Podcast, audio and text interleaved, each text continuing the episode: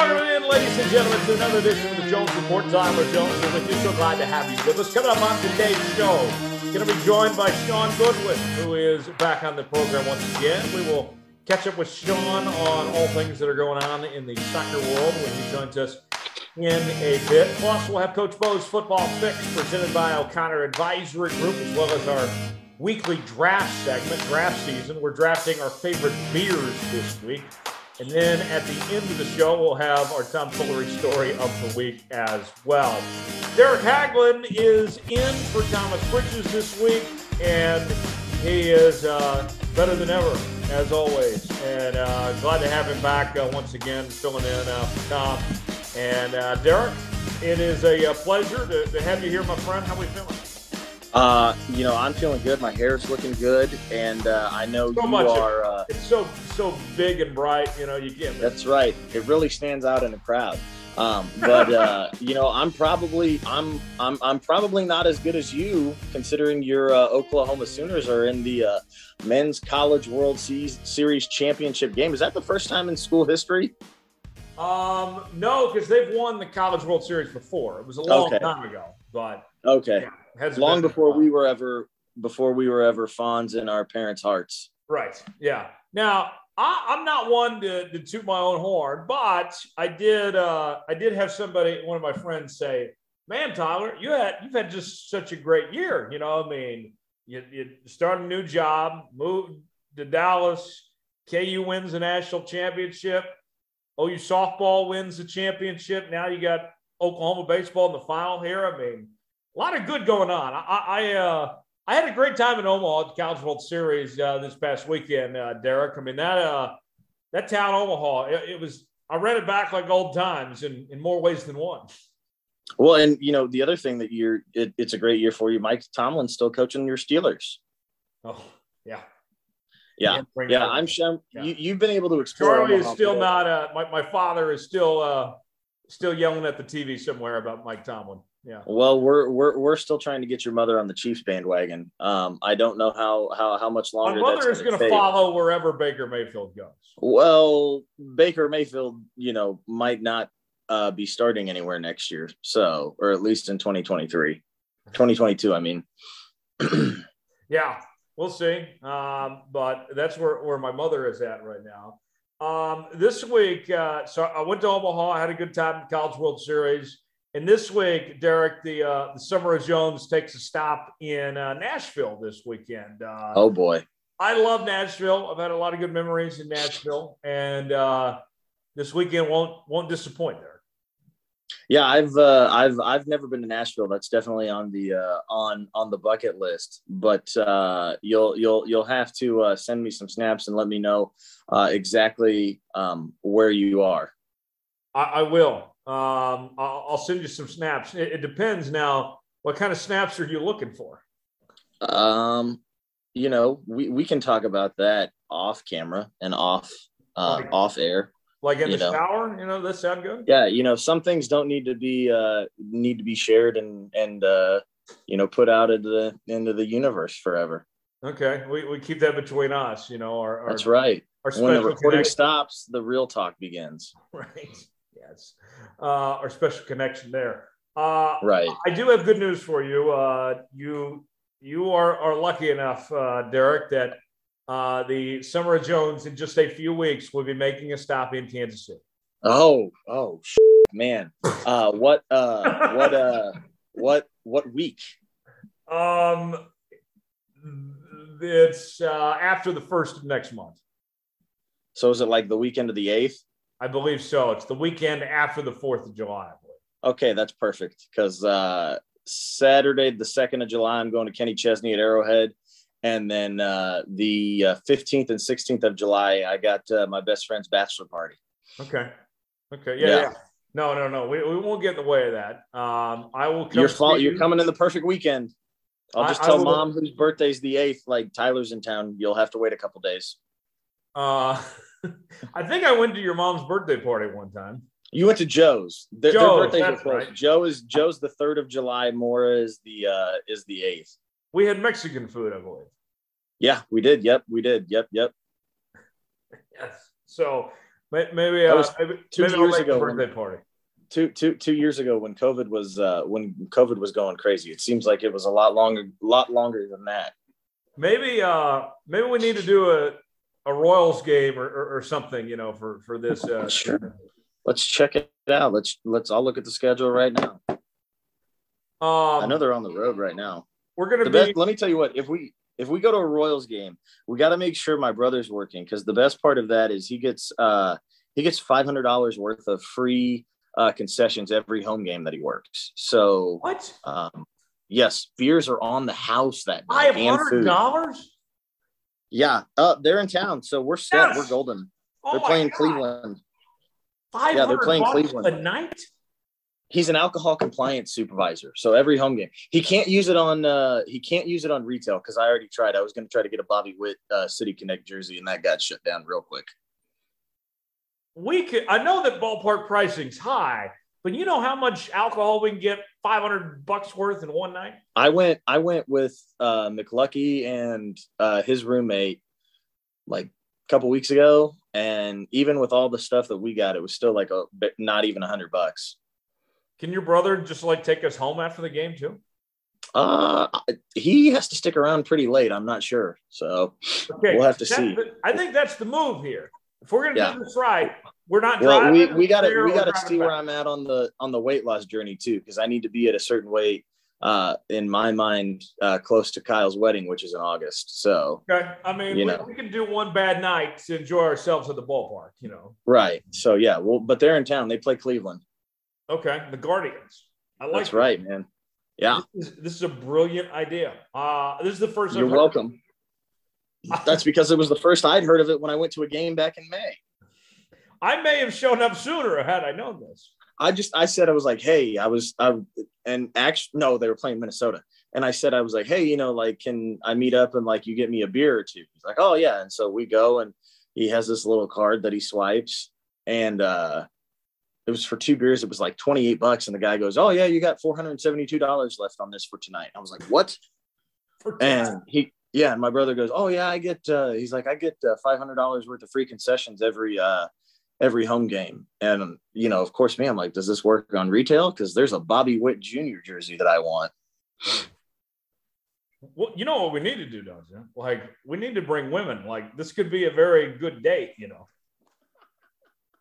Sure, let's get our Tinder and Bumble uh, profiles up to date. right? And make your brother buy our drinks for our dates, our women. Yeah. Right, right, exactly.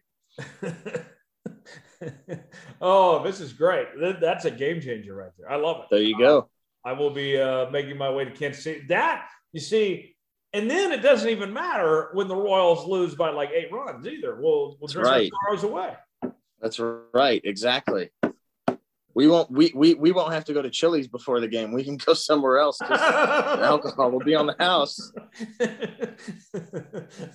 we can feel God in this Chili's tonight. Yes. Yeah, that's right. That's right. Oh, that's good.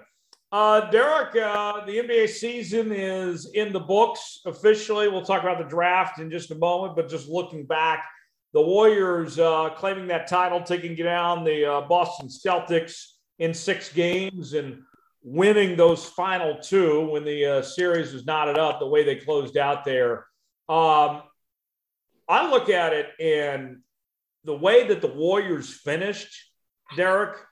Uh, Yeah. I mean, they outworked Boston. Austin, uh, Austin, Boston looked just dead compared to Golden State. I mean, I, I know that Golden State was the more talented team going in, but it, it looked like Boston just hit a wall and Golden State wasn't slowing down.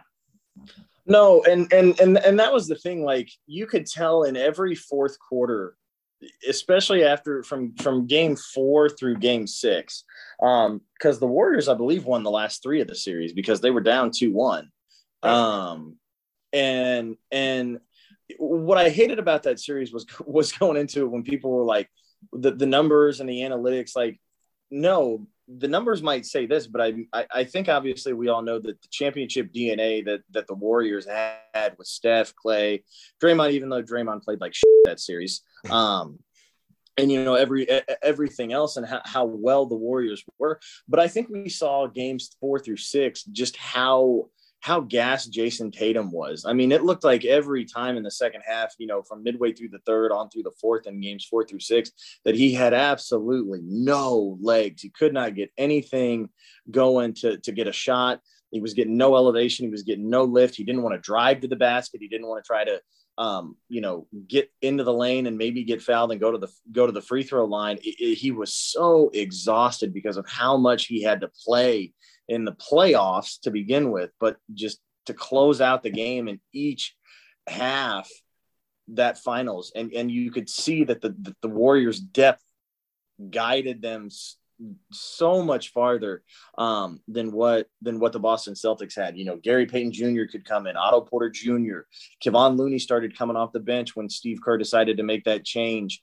Um, and then you know Jordan Poole, who was hit or miss at times, but but finished the series pretty strong to help get the Warriors to to their fourth championship in the last eight years. It was just it was phenomenal um, to see, especially where that team was two years ago, um, two two to three years ago when when Kevin Durant got hurt, blew his Achilles out uh, in the finals against Toronto, and then Klay tore his ACL, and then last year Klay ruptures his Achilles, and then there were people that thought the Warriors would never get back, but you know, I think we all realize Bob Myers is the greatest, is the right now is the best GM in all of the NBA.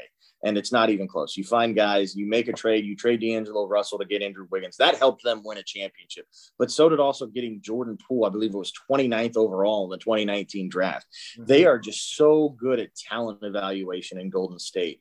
It, it is unreal. And we're talking about a team that had two lottery picks last year, and Jonathan Kuminga and Moses Moody, who hardly played, and James Wiseman, was the second overall pick right. in 2020. How, how many teams, let, us just say for all intents and purposes, um, those three picks are not great picks. Maybe Kuminga and those others, you know, evolve down the line. But right now, those three don't look like good picks. Let's say for all intents and purposes that that holds true. How many teams could be so good at everything else that they could afford to essentially miss on three picks, and including a former number what two pick in Wiseman. I mean, uh, yeah, you know that that it, it, I'm sure they're still you know mad at themselves for what they did picking those guys, but for it to not get in the way of them winning a championship, that's just unheard of.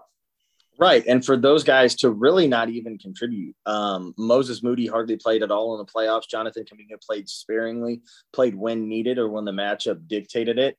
Um, it, it, it's unbelievable. Those guys somewhat got a redshirt year and were able to win a championship and the warriors didn't even really need it which which is what the crazy part is because obviously they took their time with Klay coming back. They took the, their time with Steph coming back, and then you know Wiggins emerged. Jordan Poole was able to serve in a role, and then you find guys having guys where Kuminga and Moody and Wiseman aren't necessarily contributing. That's where it helps to have guys who can play like Kevon Looney, and then you can have a Gary Payton Jr. or uh, Gary Payton II come in and and contribute. Um, you know, you get an Otto Porter Jr. It's just amazing how well Golden State's roster was constructed, like you said, and they didn't even have, you know, three lottery picks play that they've taken in the last two drafts. Right. Yeah, it's it's incredible that they've been able to do what they did, and, and of these four championships that Golden State has now won in the last eight years for me, I thought, Derek, this was the most impressive of the four mm. of what that they went through, going from the bottom of the barrel to yeah. rising back up for doing it with older guys. Klay was not a shell of himself from a few years ago. Neither was Draymond. Steph was yeah, still great, but maybe even he wasn't as good as what he was a couple years ago. I mean, for them to do what they did, I mean, here's what I point to. I believe it was, correct me if I'm wrong, I think it was game five. Steph did not make a single three pointer, and yet yeah. they still won by double digits. And I'm yeah, like, because Wiggins and others were were playing well. Yeah, they, like, they won the game hell? five. What are you supposed to do at that yeah. point then? If Steph can't make threes and you're still losing by ten, I mean, throwing yeah. the towel. Well, and, and, the series ended essentially. And, and and and I think one of the crazy things is too is like, you know, when you're in the finals as much as they were from 2015 to 2019, you're going to have injuries. Kevin Durant gets hurt, he leaves.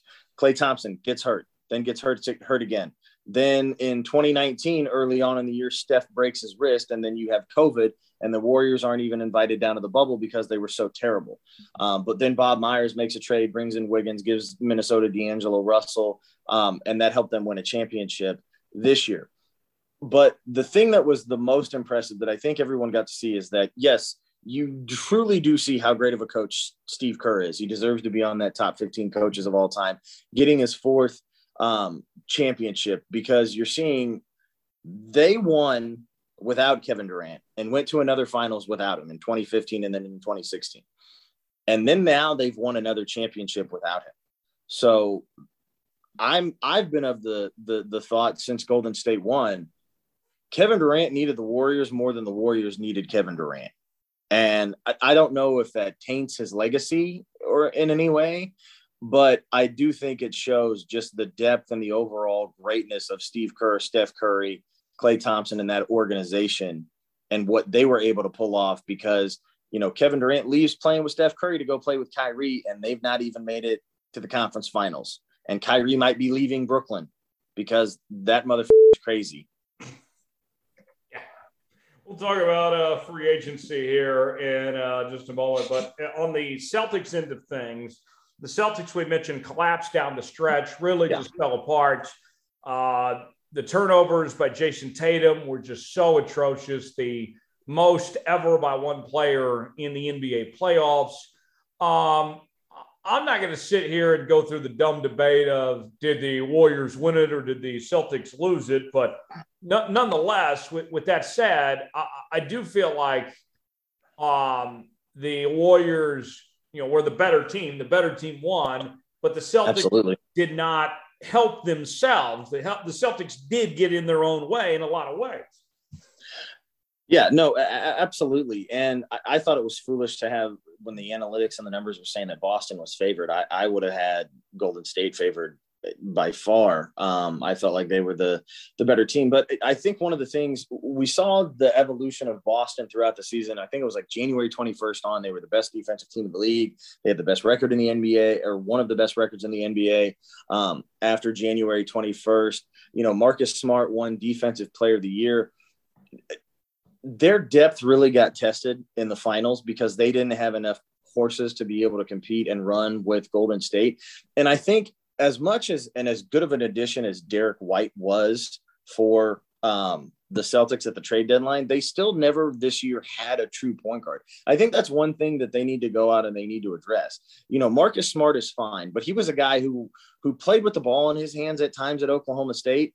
Um, it, it remind me, was it Keiton Page who was their yes. point guard? Okay, uh, so Keiton, Page, and then uh, they uh, after that uh, had, but Smart was only at Oklahoma State for two years, but he wasn't a true he wasn't a true point guard, and I think that right. that's something that Boston could greatly benefit from going forward. It's not going to be Payton Pritchard. It's not going to be, um, you know, Mar- Marcus Smart. They need to figure out a way to get a primary ball handler there because I think that's going to help open up things for Jayson Tatum and Jaylen Brown and it's going to make things easier for everybody else too. and they've got, they, have got to get younger. They had Phil Forte actually, who was basically yeah. the same guy as Chucky as uh, Keiton Page. Yeah, but but they need to get younger. I mean, right. they they are so old, especially um, w- with Al Horford out there. Um, so it's going to be interesting to see what what Boston does going forward. Um, I I, like Udoka. I think he's a really good yeah. coach and He's done a good job with that team. Um, you mentioned they need to get younger. I agree. But I would also say that um, what they went through, that losing this championship does not divert the the process, if you want to call it that, for Boston. I still think this team's on the right trajectory going forward, Derek. Oh, absolutely. I mean, I, I, think you're seeing, you know, Brad Stevens should hopefully be able to learn from this and how to build a roster. I mean, they were in, I think it was ninth or 10th place in late January, and they ended up the two seed and are, were, were in the NBA finals and just ran into a better team. Hello, dog. Yeah, Darby and Reagan are going out. Go ahead, continue on, there. No, that, I, that's oh. that was my point. Okay. yes. Uh, with, with, with, that said, yeah, I agree with you. The the, the Celtics uh, are going to be just fine uh, for for a long time. The fa- the foundation, the building blocks are there, but uh, we'll see what happens at this point going forward. So, with that, that leads us into the NBA offseason. Start out with the draft. Draft coming up on Thursday night. Um, first off, Jabari Smith from Auburn has risen up draft boards within the last couple of weeks. It seemed like that Chet Holmgren was on his way to being the number one pick, but the Magic like what they see out of Jabari Smith. And Derek, uh, I like Jabari Smith a lot. I know you do too. Uh, yeah. Th- this pick for the Magic, what, what, I look at here is it's the smart pick. It's the right pick. You know, him or Banchero. I like either one of those guys uh, much better than Holmgren here.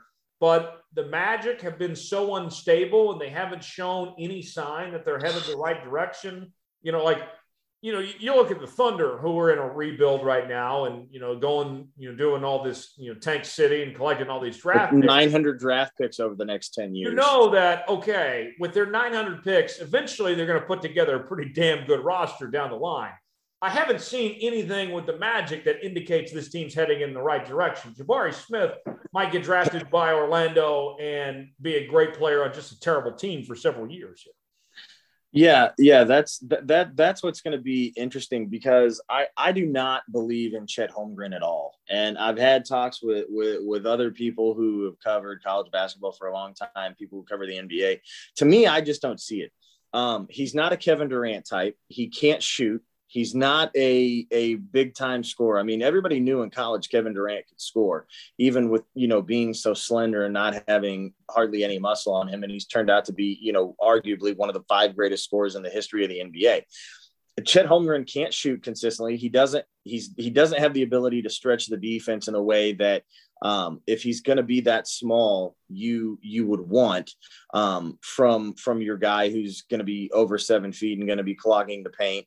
Um, I, I don't think he's going to develop a consistent shot. I think if you have him try to put muscle on, it's going to be more of an Anthony Davis issue where he's consistently getting hurt because his frame is not built to be able to take on all this added weight and all this added muscle that you're bringing in. And at, the end of the day, I think Chet Holmgren's ceiling is, you know, a a Dollar General Walmart type Rudy Gobert, uh, somebody you're not going to run a lot of plays for offensively. You're not going to um, do much for him in terms of uh, other than just lobs and getting him paint and perimeter touches, and he's just going to rebound and defend, which that's fine. But in today's day and age of the way the NBA is played, if you can have a five man that can stretch the floor and can score, that puts you ahead of a lot of teams, especially if you don't have a superstar at other positions. Uh, I really like Banchero. I'd love to see. Him. I love Paolo. Yeah, I'd love to see him end up in Oklahoma City, ideally. Yeah. But I, I have a, a, scary feeling in the back of my mind that Sam Presti looks at Chet Holmgren as a typical Sam Presti player. Like, I feel like if you put a gun to my head, Chet Holmgren, as much as I hate to say it, is going to end up in Oklahoma City. And I mean, I, I think at best Chet is Kristaps Porzingis. Porzingis is a very good player, but I mean, I think that's. I don't think he's the athlete that that that Kristaps was, even coming out of Lithuania or wherever wherever he's from. I I don't think um I don't think Holmgren is near the athlete that that that Kristaps Porzingis was. I think Banchero and Smith have way higher ceilings. Like both those guys could be superstars. I, I, think the three guys who who who could probably end up having the best careers out of this draft class, I think it's Banchero number one for sure. I, I think he's the stone cold lock. Like, write it down. This guy's going to be the best player that comes from this class. Um, I think Jabari Smith Jabari Smith is up there as well. He's got to develop and get a, a better overall shot and be able to score more from uh, the perimeter. And then I think the other guy is Jaden Ivey. And I would take all three of those guys before I would ever consider taking Chet Holmgren. Yeah, J- Jaden Ivey uh, is getting a lot more traction in the uh, the last couple of weeks as well. And what, what's really interesting too, you know, we mentioned the the Thunder in this tank mode, the Rockets are in there. I mean, there's some well-run organizations right back to the bottom right now that we're gonna I think we're gonna look at this draft and be like, wow, the Rockets found that guy or the Thunder found that guy. I mean, th- this to me, what for better or for worse, a lot of damage is going to be done one way or the other in, in in in this draft here with with some of these teams that are used to being towards the top. Yeah, this is this is going to be a make or break draft for a lot of teams, and so that's why I think Oklahoma City, who has all these picks coming up, should not waste it on a player like Chet Holmgren, who I really don't think is going to do much um, in in contributing to them. When I think you could get Banchero, and he's probably going to be an all star form fairly consistently, and pair him with Shai Gilgeous-Alexander, I think that would be great for Oklahoma City. Yeah, I think so. Now, one argument I've heard is like the, the whole timeline idea. And Oklahoma City is one example of this. Of okay, you, you have a potential superstar in in Shai, but do you does he match the timeline of your other players? In you know, you got a new collective bargaining agreement coming up in a, in a couple years, and do right. you want to pay Shai all star money, but then have everybody else on rookie contracts, or would you rather just have all your players in rookie contracts here? To me, it's going to be interesting uh, you know, when it, when it comes about on on a Thursday night of what players get moved, whether it be Shai or others, to see it yeah. in field they need to have their timelines in place of some sorts. I mean, you know, a, a guy like Shai, you know, could get traded, and it's not a knock on him. It just has to do with how their organization's planning to run. Yeah, well, and I mean, they just gave him that big contract extension, so I do think that he probably is in their plans for the future. Um, but the the one thing for sure about Presti is, is is you never know. Um, I mean, you know, trading Paul George and and and so on and so forth. Granted, those guys wanted out, um, but it's going to be very interesting to see what Oklahoma City does at that number two spot. Yeah. Um, and uh, who are some guys you think that could be on the on the trade block? Who do you think could be some moving parts to potentially be packaged to maybe get teams to move up or down in this draft, Dirk? Well, I, will I'll start um, just because I've been hearing a lot of it uh, out of Chicago. Is Chicago's supposedly looking to potentially trade the 18th pick and and maybe Nikola Vucevic uh, and get Rudy Gobert um, from from Utah. Um, and I've also heard that they're looking to maybe maybe potentially trade Coby White and package um, the 18th pick for um, for for somebody that could be like a three and D guy coming off the bench. Um, you know, there's been a lot of people that have wanted to talk about like Russell Westbrook might be on the move, maybe Kyrie Irving, but I, I feel like you're not going to know more about those guys until um, until free agency starts and the tampering period starts on on June 30th. I I, I just don't see anybody moving. Um, I don't see anybody willing to trade for Russell Westbrook's contract. As much as the Lakers want to get out of that, I, I just don't see that happening. So so you don't see much movement occurring on Thursday night. You think teams are going to hold hold off till next week? I, I, I think it's going to be one of those things that there's going to there could be a potential trade that happens that nobody's expecting. Um, like you know, I remember back in um, I think it was twenty yeah it was 2017 when um, Chicago decided to trade um, the seventh overall pick and they drafted Lauri Markkanen uh, with Minnesota. They traded Jimmy Butler to Minnesota um, and they got Zach LaVine in that deal and and and Kris Dunn and and nobody was really knowing if Jimmy Butler was going to get traded um, at the time. You know, I am hearing rumors that you know people are talking about potentially Ben Simmons being on the move, and it's like, why? why to me that would just blow my mind if Ben Simmons is on the move and the guy's traded for the second time in the calendar year and he didn't even play a game this season. Right. And he, uh, he I think, is the biggest name. Well, th- then to me, what, what's really fascinating, this whole Kyrie stuff, he left Cleveland, got out LeBron's shadow, and now the idea of him going to Los Angeles potentially Yeah. Um, I'm like, well, wait, wait, wait, what happened there? I mean, and and if you're the Nets who are offering him, you know, a super max contract that want him to stay, um, to me that that is one where the the Nets, you know, they they, they stuck their hand out for him. No matter how right. you, you know, I'm not going to go in the vaccine debate and all that. You know that that's been discussed, you know, for many many many months ago. But right. what the Nets did, you know, to, to make the adjustments and the things that they did and fought for him, if he wants out with all that they went through, with as much as they did not get out of him, um, I mean, what what a sorry move that would be from Kyrie Irving to demand out of Brooklyn, uh, and essentially that would be the third place that he wanted to get out of at this point. I mean, is Kyrie ever going to be happy?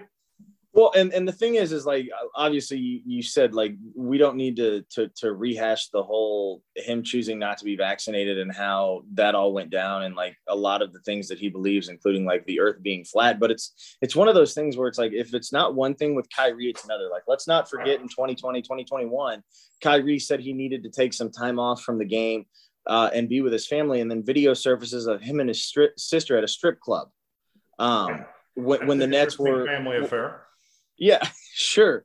Um, but you know that, and then like when when when when Brooklyn was invited down to the bubble and Kyrie wasn't going to play, and he was telling player other players in the league, "Don't play, don't do this." Like, let's screw the owners over, like this, that, and the other. So it's just one of those things where you you wonder what goes on in his mind and the things that um that that he thinks and I, I you the one thing with Kyrie is you never know how this is going to play out. Right, right. Um, one guy that has not been happy for a while that we could see being dealt is uh, DeAndre Ayton here. Um, yeah.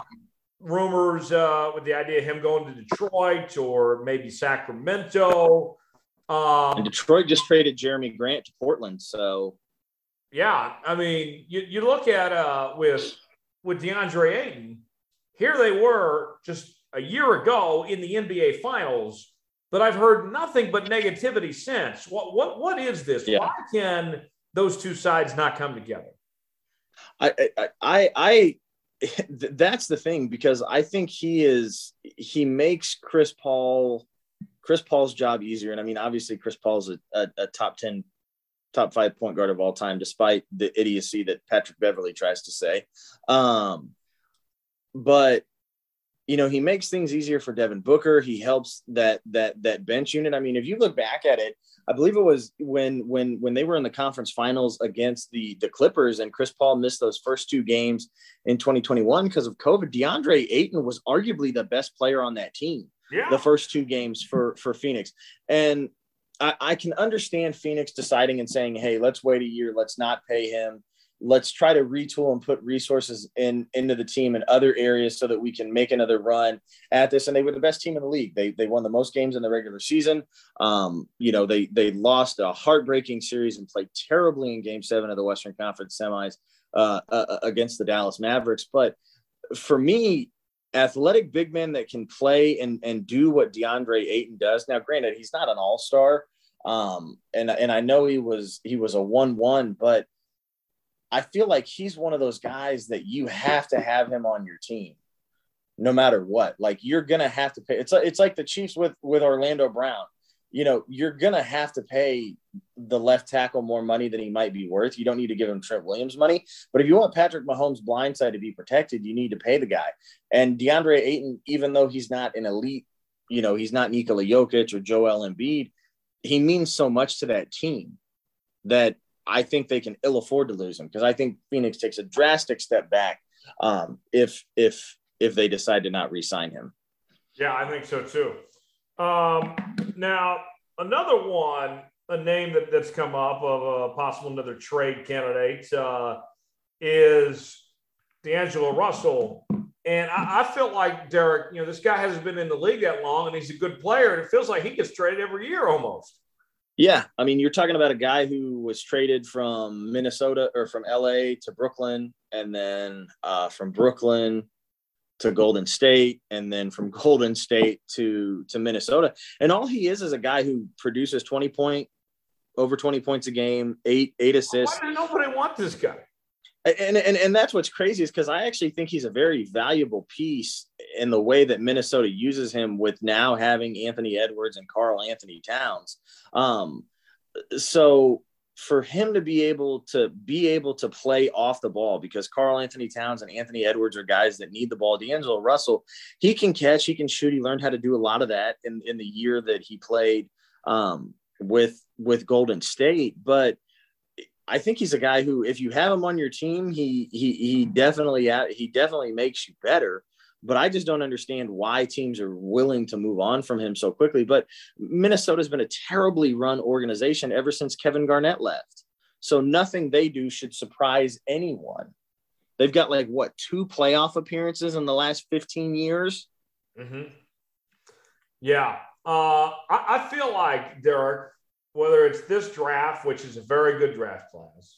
Yeah. And all these trade rumors that we're talking about, everything going on in the league that this is a power shifting off season. Like this is one that, you know, I don't know what you have planned for the 4th of July, but I, I would not be turning off my phone. I'd be keeping the notifications on. I mean, whereas yeah. the trades, the free agency, the draft, I think we're looking at in very active off season and the teams, the, the top dogs as we know them right now, could very well be different here in two weeks. Well, and and and it's a French, it's a it's it's an altering draft, but there's really not a ton of depth, in my opinion, like top heavy guys in free agency. Like Kyrie may opt out, and then obviously Kevin Durant may request a trade, but you know that's that's a let's see what happens when um what after after the draft and everything but to to go along with that i mean you know bradley beal he opted out but you know he's probably going to re-sign with Washington. You know, Zach LaVine's a, a, a free agent. All indications are over the last couple of days that he intends to sign a five-year extension with the Bulls because they can offer him 50 million, 50 million more dollars than anybody else. Sounds and like James so, Harden is staying in Philly. Yeah, James Harden's going to stay in Philly. And so the, the thing is, is like there's really not a lot of teams that have the cap space right now to sign a lot of these guys that are going to command major money you know, there's really not, you know, many teams at all that could afford to sign a guy like a James Harden, like a Bradley Beal, like a Zach LaVine. Um, you know, so it's it's really going to be interesting to see what type of magic might happen on on draft night. And you know, the, the NFL is great with with drama trades, but the NBA is pretty damn good too. Here, here's an example. Here's something to think about. So remember when we had that big year where the cap jumped up and Tyler Johnson, I believe it was, got way overpaid by the Miami. Yes, he got like $80 million from the Heat. Right. That was the gag joke. Um, this year, it feels like Jalen Brunson is that Tyler Johnson player. Yeah. Except in this case, teams a little more strapped on cash. Like Jalen Brunson's not getting, even if he stays in Dallas and they keep him, he's not getting the Tyler Johnson money of a couple years ago, although he's probably about the same quality player.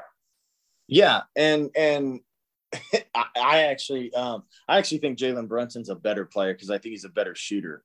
Um, he's not as tall or as athletic as um, as I think Tyler Johnson was, but um, I, I think the Knicks are going to make a huge run at uh, at um, Jalen Brunson Derek, I think the Avs just won, by the way. Derek's Avs just won. Uh, yes. series lead, right? Yes, I, I think it's three one. I, I, I didn't see if the if the if the if the puck went in the back of the net.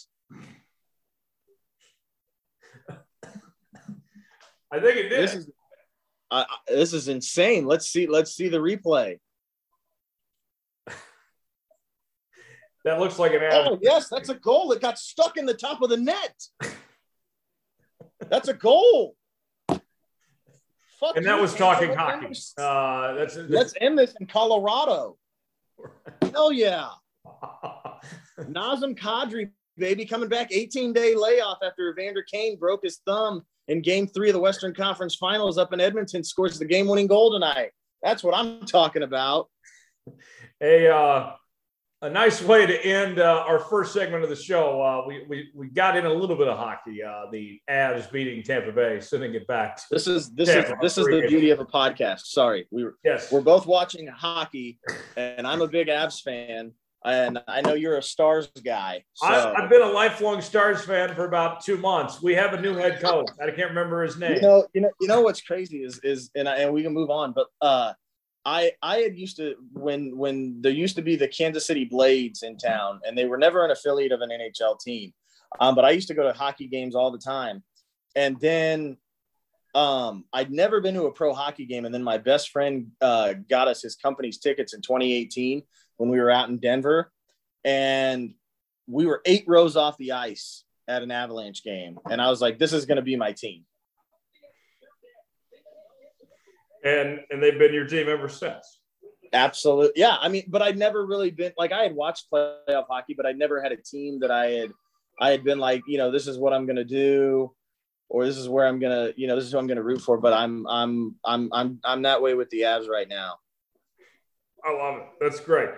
Uh, we will step aside. Uh, when we come back, we're going to be joined by Shaun Goodwin as uh, we'll be talking all things soccer big news for Kansas City and Dallas both, as they will be uh, getting World Cup games in 2026. Also, going to talk MLS and more when Shaun joins us.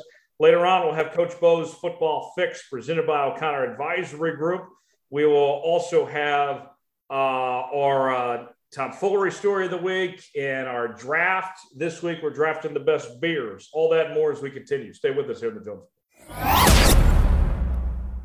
Joining us now on the Jones Report this week, it is an old friend who is back on the program once again. It has been way too long, and both of our lives have changed quite a bit since the last time we had him on the show. Shaun Goodwin joins us, the uh, newest member of the Idaho Statesman, but he's still all over the uh, soccer scene as well. And so we're pleased to have him join us on the uh, show this week and uh, reunite. Shaun, it has been a minute, my friend, but uh, always a pleasure. Thanks for joining us, man. Yeah, for sure, Tyler. Um, I'm excited, especially you know, it's the summer of Jones. So you know, you finally get me on for the summer of Jones.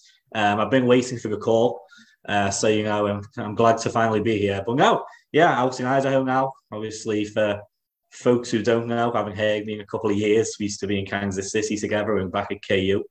Um, and yeah, I'm up here. You're down in Dallas, so it's been, been a little bit of a journey, hasn't it, my friends? It, it, has indeed. So, so how are you experiencing your summer of Jones? Are you having a good summer of Jones in Boise?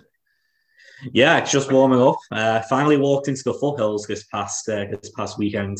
I can see him from my window, but it was just kind of like a, a far off wonderland. Uh, so yeah, getting outside a little bit, sun's heating up. Plenty of patios around here, so uh, you know, be friends. What more do I need, right? exactly. That's great. John, uh, there in, uh, in Boise, uh, you, have gone to the dark side of, of the news side of things. Uh, I know that you're still a sports and soccer guy through and through. Uh, tell me, what, what's the day to day like? Uh, what, you, what you're covering now at, up there at Boise?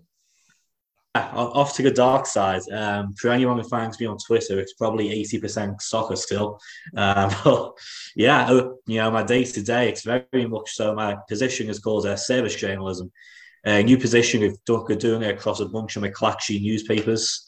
Um, and yeah, I'm very much, you know, day to day, um, perusing, you know, social media websites, you know, Nextdoor, Reddit, Twitter, of course, asking people questions online, um, what what do people want to know about the city?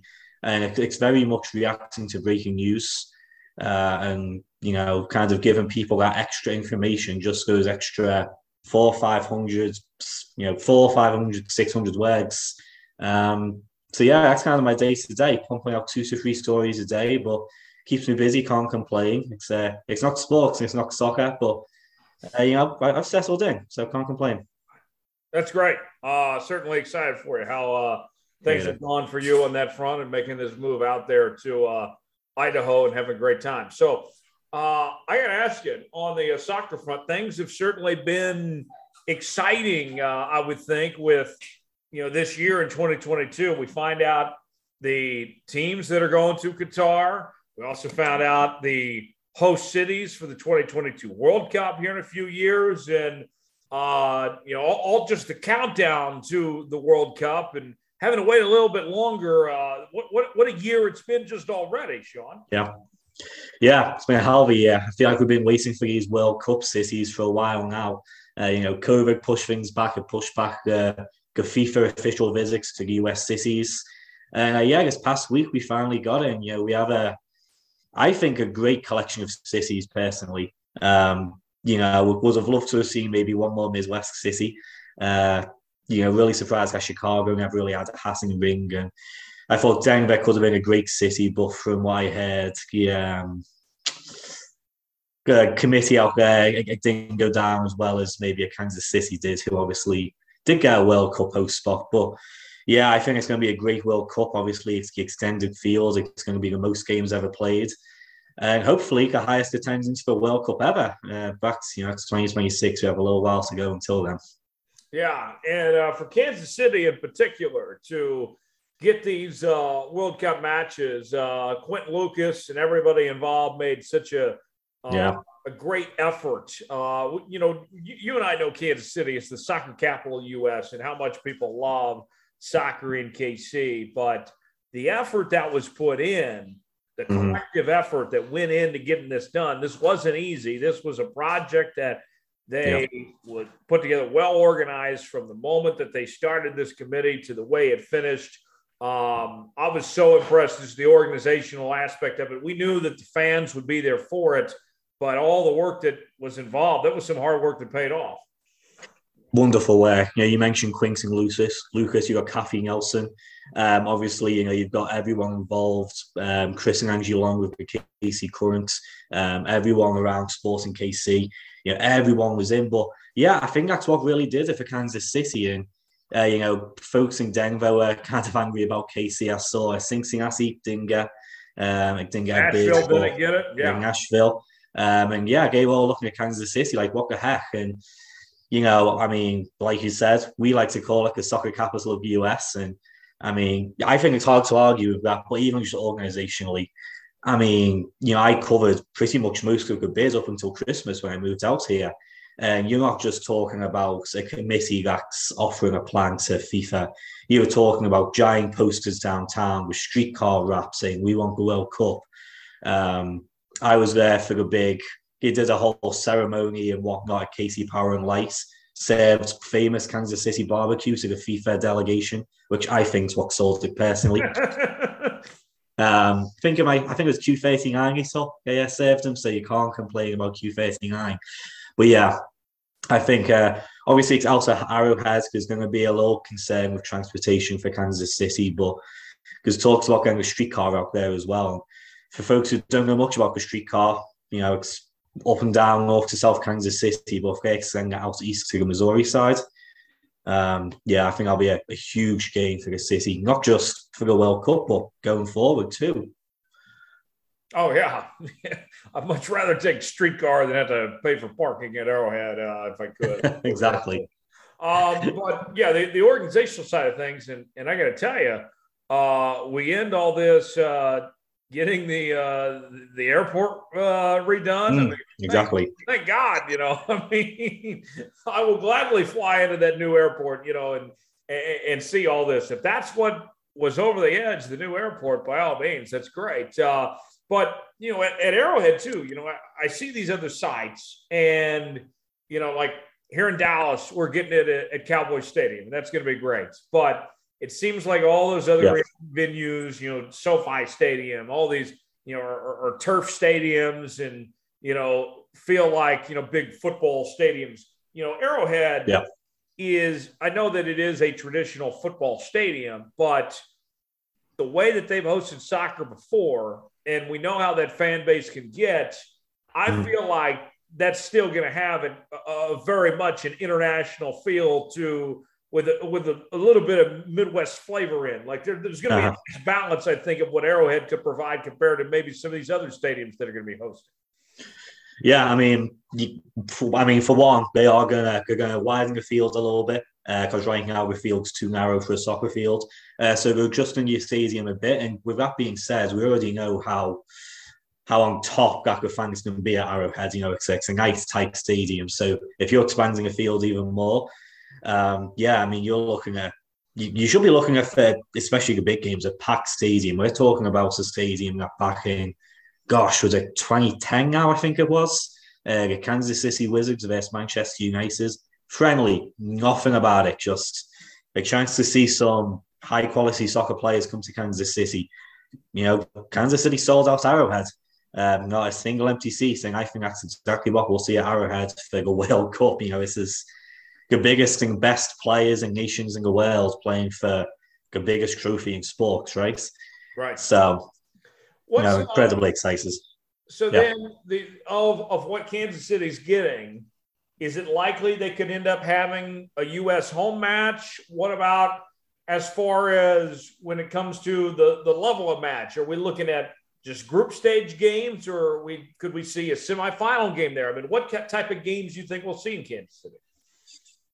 You know, um, I'd say there's a, a small chance that the US could play there. Um, obviously, it depends on the group stages and where the groups are placed. And I only say that because of the Compass Minerals uh, Training and Performance Center in Kansas City. You know, it's US soccer uses it for a lot. Um, so that, that's definitely a draw. They have great facilities, of course. Children's Mercy Park will be practicing the new Kansas City Currents in the NWSL.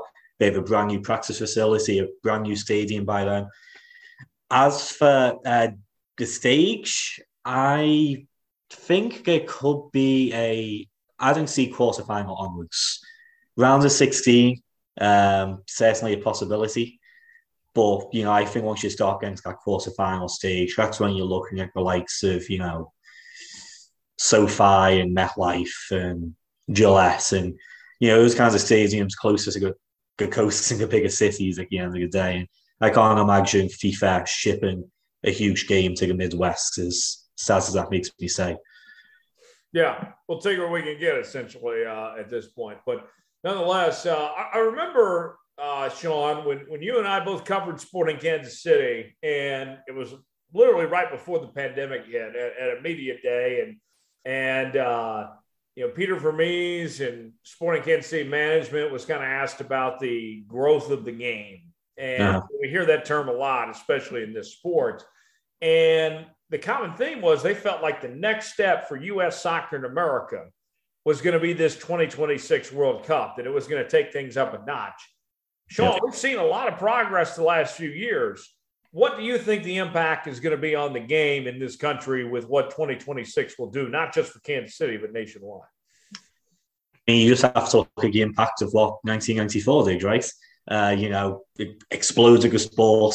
In, in essence, you know, obviously it's comparative, but compared to what soccer was before the 94 World Cup here, compared to what it was afterwards, um, that was a huge help, of course. And Major League Soccer was born a couple of years later. Um, now, FIFA's president, uh, Infantino, I don't know if you noticed on the, uh, the announcement show, Tyler, but he says that by 2026, FIFA, uh, soccer will be the biggest sport in US. I, I think that's a bit ambitious. it's a little stretch, but no. Um, I do think, you know, you, you, look at some of, uh, I, I, think it's very tough to be catching up to the likes of NBA and NFL. Uh, but I mean, heck, by 2026, and you're talking about the World Cup here, NHL, you know, it's going to be catching up to hockey, I think. MLB, obviously, there's all the conversation around the, the younger generation not watching much baseball and how they're struggling to keep fans. Soccer is the highest, you know, highest growth right now. So by 2026, you know, we could be talking about soccer being number three, number four sports in the country, in my opinion. Well, and, and I felt like that, you know, whether it was the MLS when, when they did the MLS's back tournament and and you know you, you looked around globally, the the sport responded well to this pandemic of of being proactive and trying to get events out there, even if it was in front of no crowds or just being on TV. Uh, I mean, they, they it was one of the first international sports to make a, a pretty decent comeback. Yeah, um, I remember it was the first US sport to make a comeback uh, for a little while. I was the only sports reporter at the start doing game coverage. Um, and, you know, I was inside the bubble down in Orlando. But yeah, I, I think a lot of eyes got on got onto um, MLS and soccer because of that. And I think it just kind of shows that the leadership is there to say, hey, we can, you know, we can get our shit together and put together a tournament and put together entertainment for people and do it quickly. And when you have that kind of leadership at the top, you know, it's a good sign moving forwards, isn't it?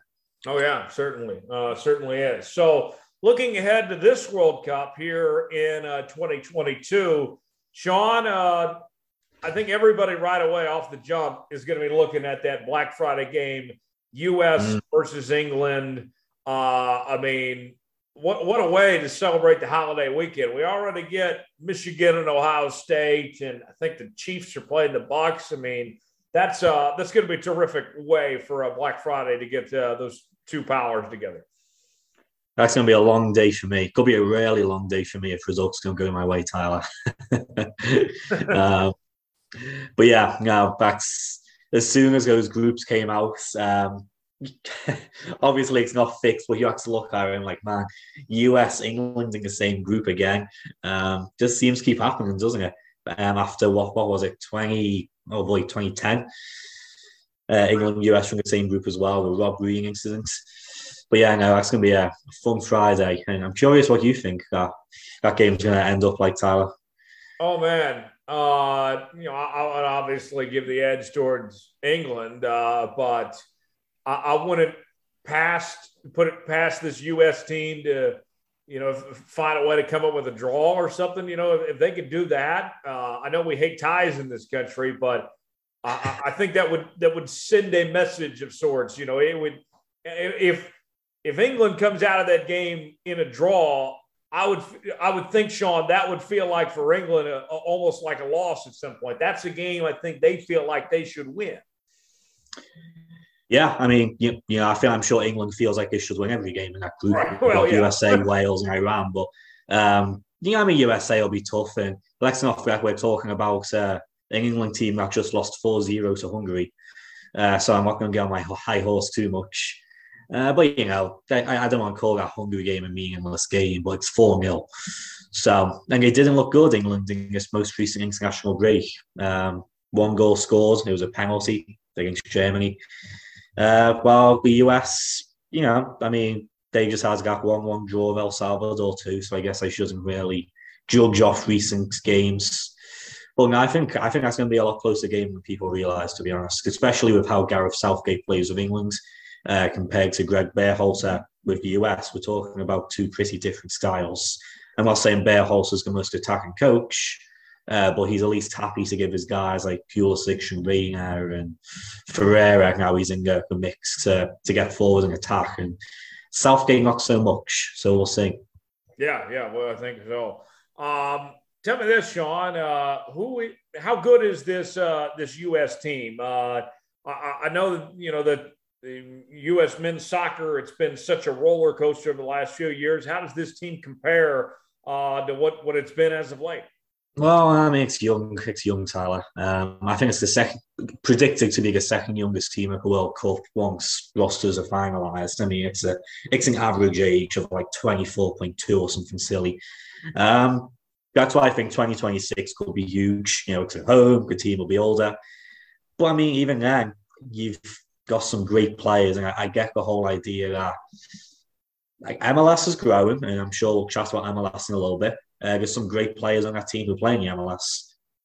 But at the end of the day, you've got these superstars now playing for Europe's elite, right? You've got McKennie, Brenden Aaronson, you know, Pulisic and Reyna, who I mentioned, Timothy Weah. Uh, these are all guys who they're competing at the top, top level at a young age. Um, so yeah, I, I I think the US, you know, for 2022, a quarter final is, you know, I think that could be maybe expected. You know, if you run into a Germany or a France or someone in the, the round of 16, it's kind of a tough luck, right? But right. end of the day, this is a team that could be one of the final league teams, and past then, you're just uh, playing with house money, right? Yeah. Um, how good's uh, Christian Pulisic, uh, this kid, uh, the new face of uh, U.S. soccer. How, how, how good is he going to be? Captain America, as uh, he hates to be called. I think if you ever saw that uh, oh, yeah. GQ magazine interview, hates it, but I'm going to call him it anyway. Uh, but yeah, I mean, you know, he's kind of struggled at Chelsea for the last couple of years just for playing time. But when he gets his playing time, he's one of the most effective attack-minded, you know, forwards on that Chelsea team. That's a Chelsea team who they won the Champions League last year. They, you know, consistently top four in the Premier League. Yeah, I mean, he's a game changer. You know, I think, and I think we'll see him excel. A lot of people kind of give him crap when he's playing these Concacaf teams. You know, the likes of your Guatemala and El Salvador, and Costa Rica, and whatnot. Just like such a such a different style of play over here, and being how good Pulisic is and how kick his ankles, can kick his shins. Uh, but in you know, like that's just how it is over here. And I think in Europe, this might be a Europe elitism, uh, but I think that's a little less of the case. And I think Pulisic has a little bit more room and time to play. So when when it comes to the World Cup and he's playing against those top players, and you know, they're, they're a bit more willing to just defend him and stop him opposed to kick his ankles and his shins. Um, I think we could he could have a couple of special moments this coming World Cup for sure. And it's his first World Cup as well. Yes, Shaun Goodwin joining us uh, here on the Jones Report this week. Uh, you know, looking ahead to this World Cup too. In, in, you know, you and I are both big college basketball fans, and in particular of our uh, reigning national champion Jayhawks. And I, I, was thinking about this in this World Cup in college basketball terms. Uh, who has the best chance of being the the St. Peter's of sorts of this this World Cup? Who's a team that's off the radar that could make a, a, a, big run, you think, potentially? Who's got that best chance to be the, the St. Peter's of this World Cup?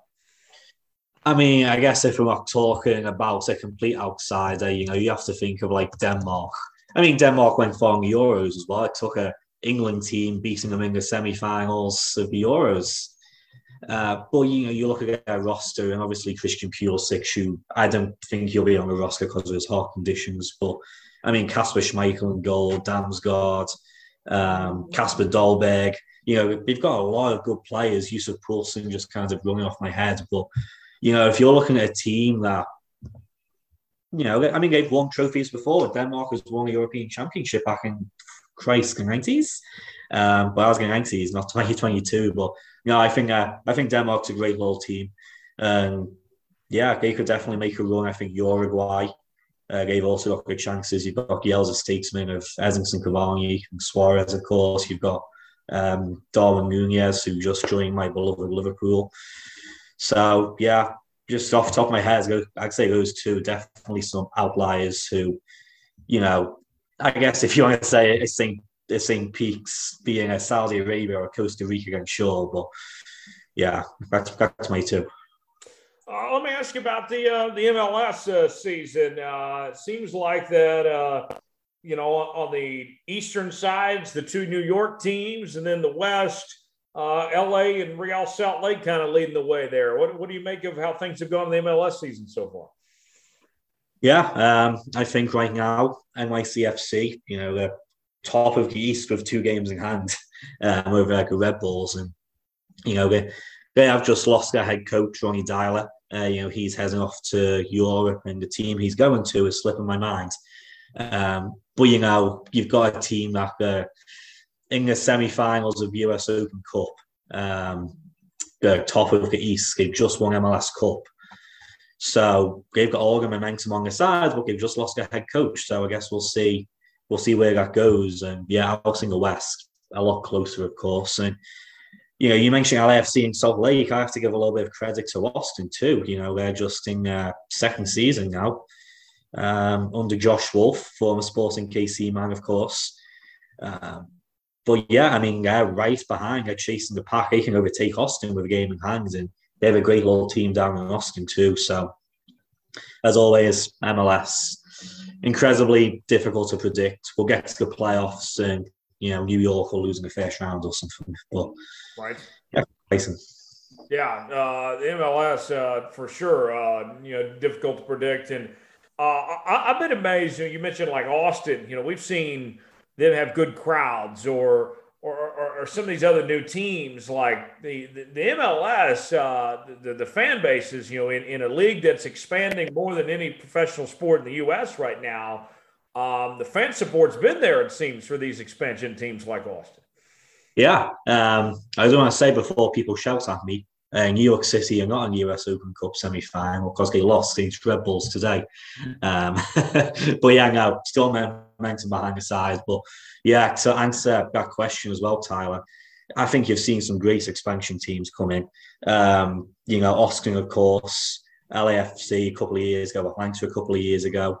I mean, heck, look at Nashville. They just got a brand new stadium and they have great support out there. And I think that just that shows the growth of the game. You know, I think you've seen teams way back in the past where it, it's taking a little bit of time to pick up some steam, and obviously results on the field matter. Um, Orlando, it was tough in the early years. Inter Miami, it's still a little bit tough. Uh, Cincy, you know, they had great support in the USL and tough start for them, but they're finally picking it back up. But now it's, I think the fans are there, and I think something about soccer fans as well. And not, you know, not knocking any fans of any other sports, but I feel like soccer fans in US, if they're into it, they're incredibly proud to be into it because it is. I don't want to call it a niche sport anymore, but it's definitely our most popular sport. So the folk who get into soccer are really into it, and it's only grown. Yeah, yeah, I think it has. I think you're right uh, about that. Uh, so, so now you know as we we go about these uh, the next few months here, what's uh what's kind of the calendar, the the lead up to the World Cup look like uh, of these the, these next few months? Obviously, these teams are still finishing up their club seasons, but uh, what, what what do the next few months look like leading up to the uh, the World Cup in Qatar, uh, Shaun? Yeah, I mean it's a difficult one. You know, over here in the US, these teams for MLS they're finishing their season a little bit earlier, uh, so they you know all the players will be released in time for the World Cup, which that's nice for the MLS teams. That shouldn't be a huge issue. Uh, they do have one more international break in September, uh, which you know those are going to be the games that ultimately probably decide you know what kind of bubble players getting to the World Cup squads you're always going to have your regulars. But like for US national team, you know, you're talking about your Sebastian Lletget and um, Kellyn Acosta and those kinds of guys who a little bit on the bubble. You know, it's going to be big windows for them. On the European side, it's going to be uh, it's going to be a little bit of a mess because they have to just take a break through December.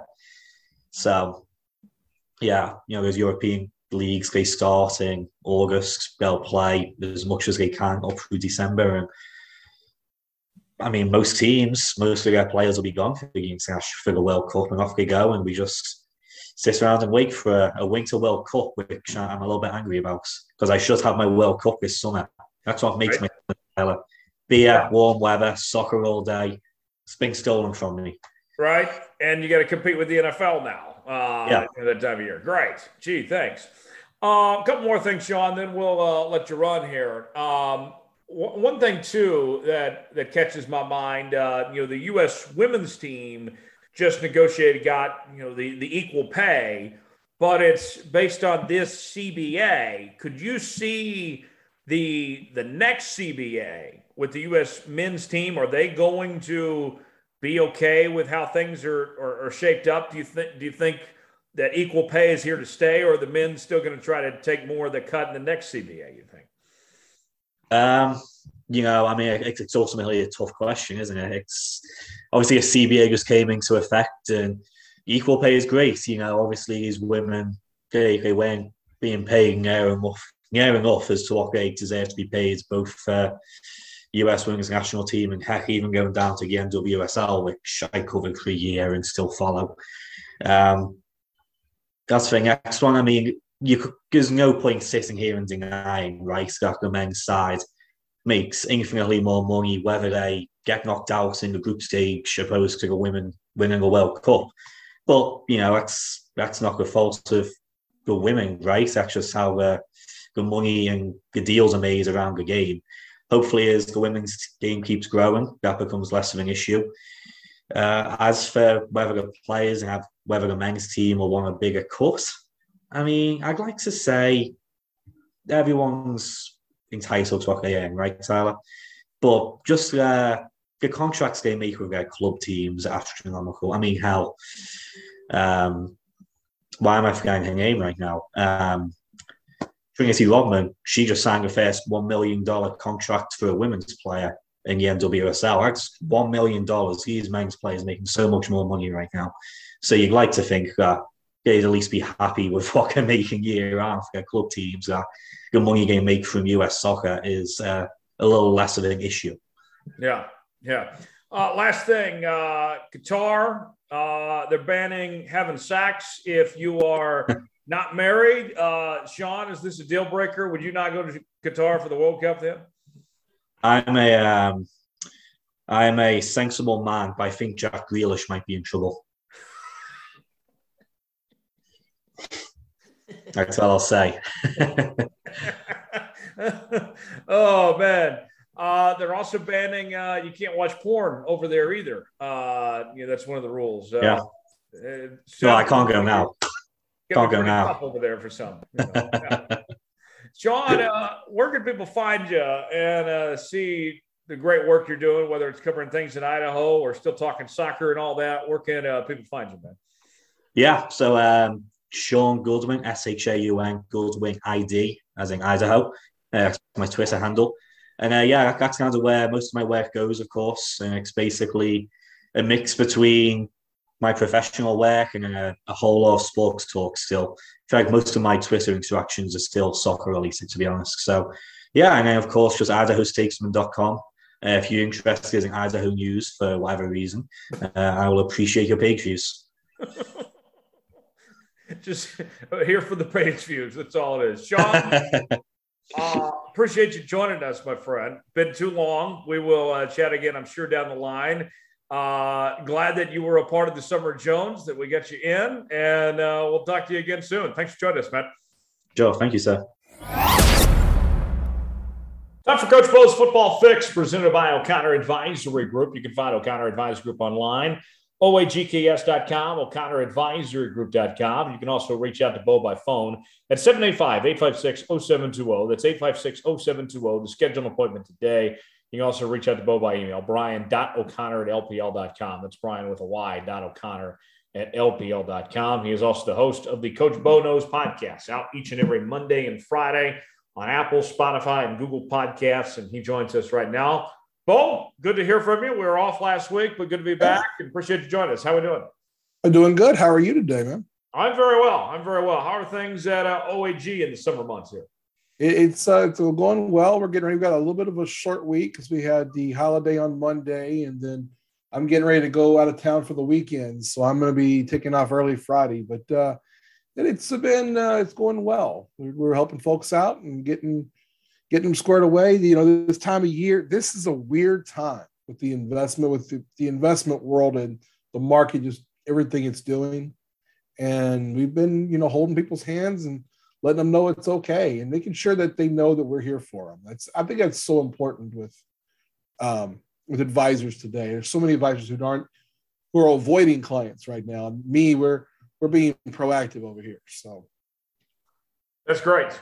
We want to be your partner at O'Connor Advisor Group. OAGKS.com, O'ConnorAdvisorGroup.com is the website uh, where you can find Bo for more information there. So, Bo, uh, let's get started uh, with uh, with Gronk first off. The news that we find out that he's retiring for the second time in his career. Yeah. Uh, Tom Brady is coming back, and we know that he came to Tampa out of retirement to play with Tom Brady. Um, there's still been reports out there since the retirement that he still could end up playing with Tom Brady at some point this year. And there's also the idea that he could be going back to Fox and working with them again. So I'll ask you this, Bo. Is it legit this time? Have we seen Gronk for the very last time on a football field, or do you think he's got one more run left in him still? I I wouldn't be surprised if he came back you know, the you know breaking break break glass in case of an emergency kind of thing. But I, I tend to think that this time around is a little more serious. He's a little more of uh, it's not just him trying to get away from Belichick. I think this is more of a okay, I'm ready to move on to the next part of my life. But I I would not be surprised week eight that phone call goes out from Brady saying, Hey, I need you. And he answers the phone. But we'll see. I, I don't see him going to training camp. Right. Yeah. And that's what happens a lot of times is these guys don't want to do the gauntlet of training camp again and just show up down the line. With that being said, uh, as things stand right now, when you look at that Bucs roster, are they okay without Gronk? I know that he played good the last couple of years. He wasn't the Gronk we saw in New England, but he was still, uh, you know, a, a very good football player. Yeah, I mean, he's been very good. He was not the polar bear. I mean, he was like a like a trained polar bear when he was in, in New England. But he's still very good. I think the Bucs will be fine without him. Um, I don't think it's a huge loss. It'll definitely hurt them in the red zone. But the team needs to get a little younger too. And, you know, someone like Gronk is someone who you're not going to get just a load of plays out of him. You're not going to get 40, 50 plays a game out of him. You're going to get 10, 20 if he does come back. And that's about all you need. So like, there'll be other situations for them at tight end. And they've got a couple of good ones. They'll be they'll be okay. Yeah, I mean, uh, Cameron Brate seems like he's uh, he's really come along for them uh, as uh, as a really good tight end, and you know, I, I, think he was viewed initially as kind of a blocking tight end, but he's turned into a really good receiver. Yeah, I 100% agree, and I think Cameron Brate's a real good example of what uh, you can do if you're given the opportunity. I think he's going to fit the offense a little more than than what Gronkowski's going to be. So, I I wouldn't rule it out still, but I kind of I kind of think this is probably going to be it.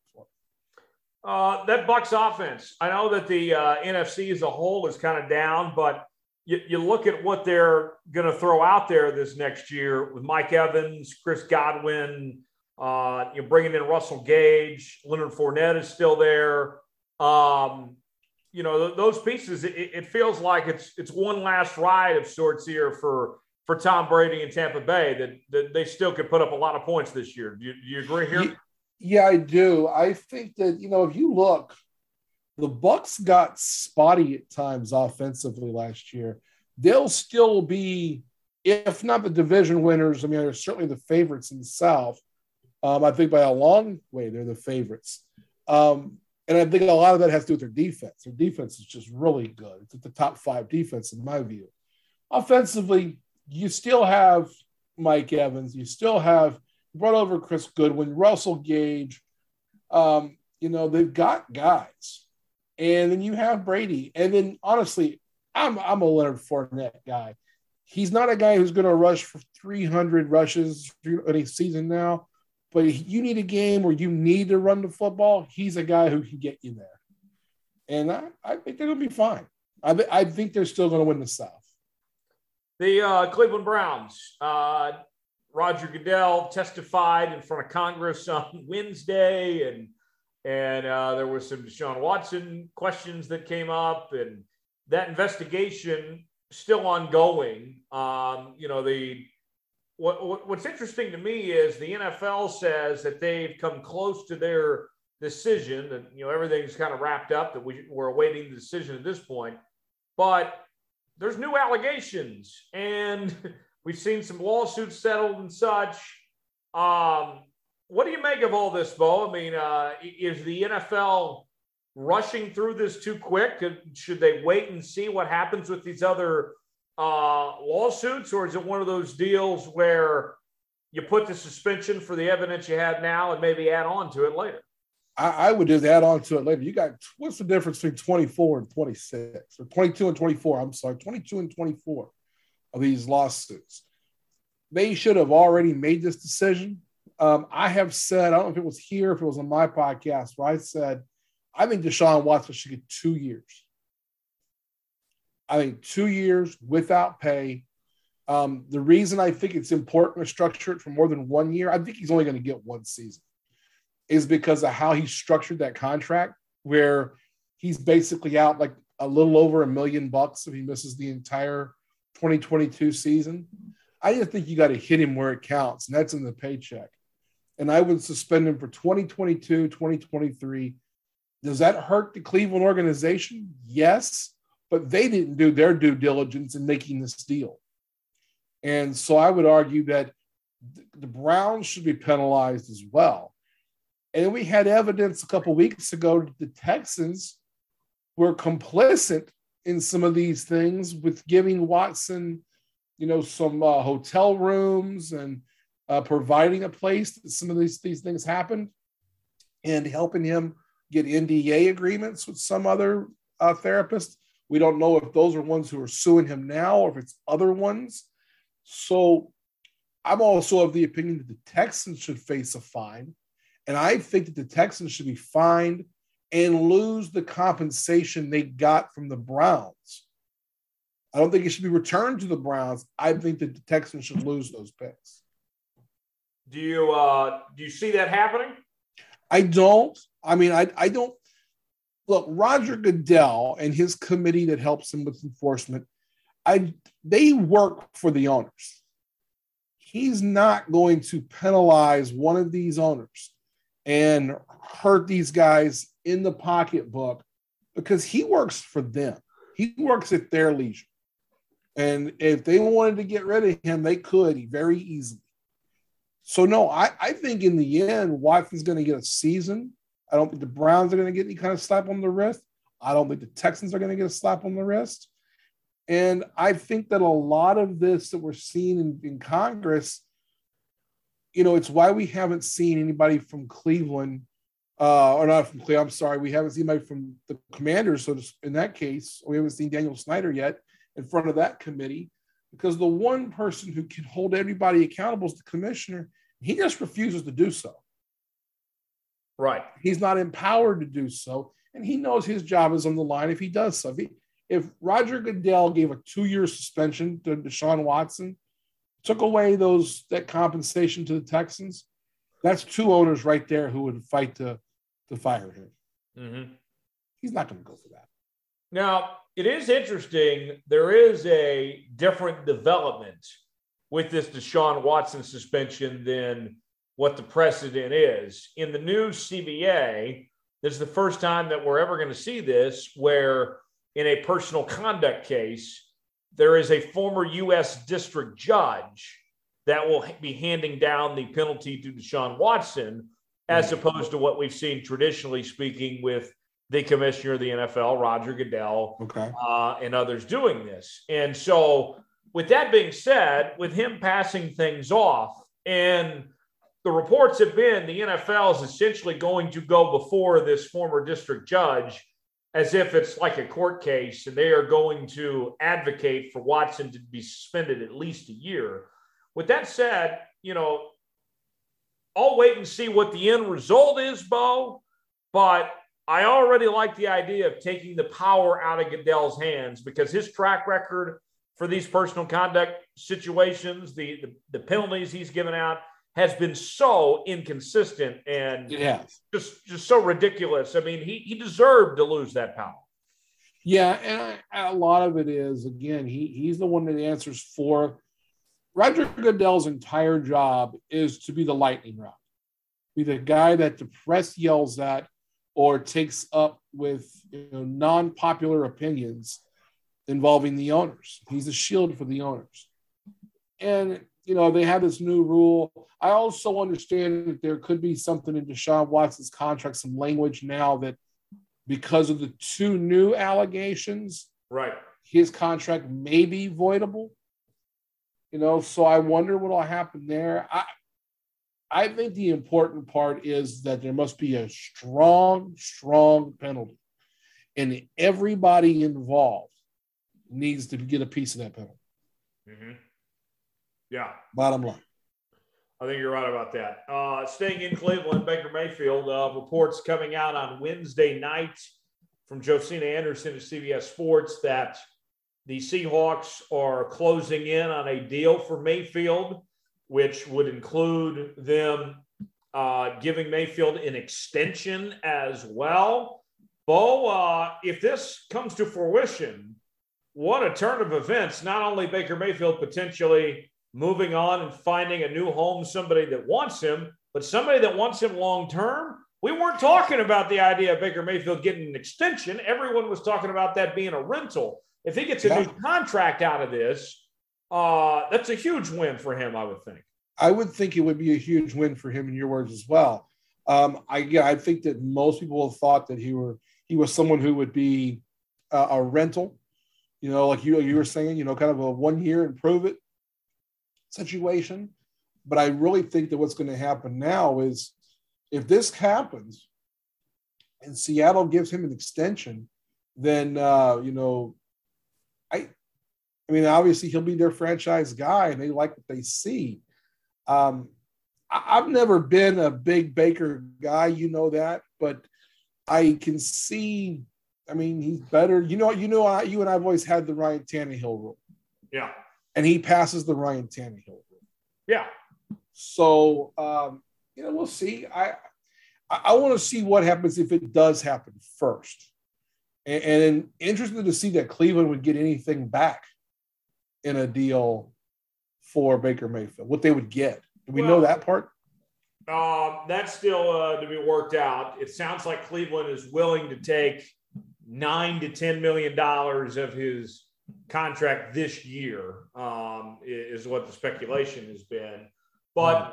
the other thing I, I wonder in all this too, as far as the you know this extension talk goes, um, you know, you're not going to get Baker Mayfield uh, any cheaper now. But then at the same time, too, you know, I, I'm I love that the that Seattle shows this confidence in him, but at the same time, Bo, if if he has a great year, do you think that his numbers would shoot up that significantly? Where they, if they wanted to keep him, they'd have to pay him that much more. I wonder if they are making the right move in their best interest if they're going to go ahead and extend him right now. If, if you're Seattle and you believe in Baker, does it make sense to go ahead and extend him now? Or does it make more sense to go ahead and let him prove it? But it could potentially cost you a lot more too. Well, I think it, I mean, that's the way you look at it is that if, if you can get him now and get him paid, you know, that's the thing. It's best case scenario. But if you, boy, if you're wrong, I mean, I wonder if the contract will be, you know, incentivized or have some, you know, maybe some voidable stuff on there. I don't know. I, I, I see what you're saying. There's a lot to it, a lot that can happen with all this. I, I want to see how it's going to go when I see the deal is done. Right. Yeah. Yeah, for sure. Um, in regards to uh, Jimmy Garoppolo, He's yeah. still being shopped around. There's been talk that he could actually end up in uh, Cleveland for this year, uh, you know, and play out that uh, year he has remaining on his contract. If the Niners cut him before week one, it only counts a million dollars in dead money, but he is going to be paid no matter what uh, this year from, from somebody. Um, you know, if he is traded, 25 to 26 million dollars. So with that said, Bo, whether it's Cleveland or somebody else, do you see Jimmy G getting dealt anytime soon? Um, I think if if we see if we see the whole thing of Baker moves to Seattle and Watson suspended a full season, then yeah, I can see Garoppolo going to Cleveland. Um, I really thought we were going to see Garoppolo in Seattle. I think that was kind of a to me that felt like a match, but I, I see where they're going with Baker as well. I am looking. You're right on. I mean, he they can cut him, and it says pre June one, post June, same number. Yeah, they cut him, pay him 1.4 million, and they save 25 on the salary cap. So, yeah, if you're not going to get anything big for him, which you're not, you might as well go ahead and make the cut.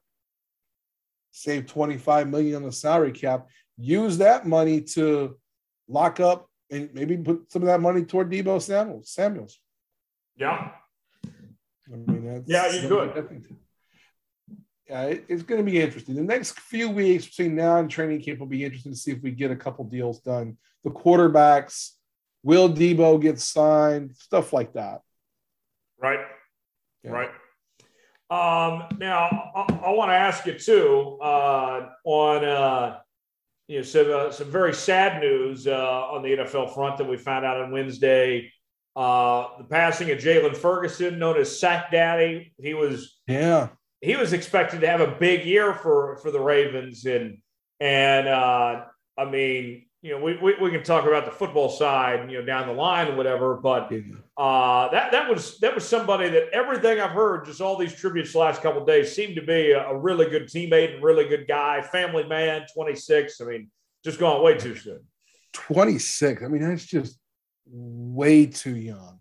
And everything I have seen is the same thing. I mean, just nothing but positives about the young man. So my heart just bleeds for that. I mean, 26 year old guy. I mean, just going and, and, from what I understand, getting in the best shape of his career. And the people talking about he's going to be someone really needed by the Ravens this year. And, and it's not sad because of the football. It's sad because it's a young man. And right.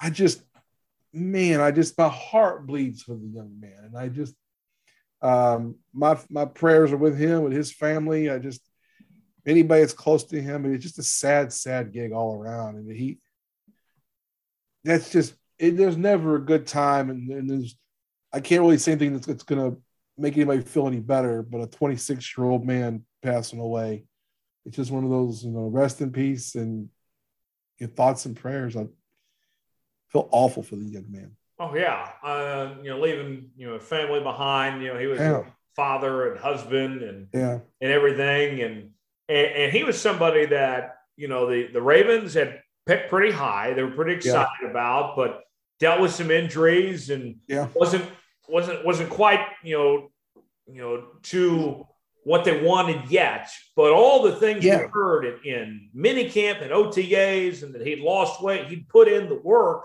Yeah. Um, set the NCAA record for sacks. I really do think that Jaylon Ferguson was was going to be due for a breakout year.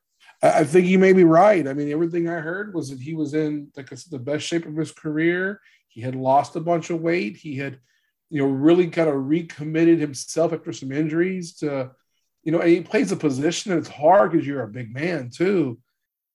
It just my heart goes out and bleeds for it. it it's terrible. Yeah. Um, and then another passing of another former Raven, uh, Tony Siragusa, also the uh, longtime commentator on the NFL on Fox as well. He passes away, dies at age 55.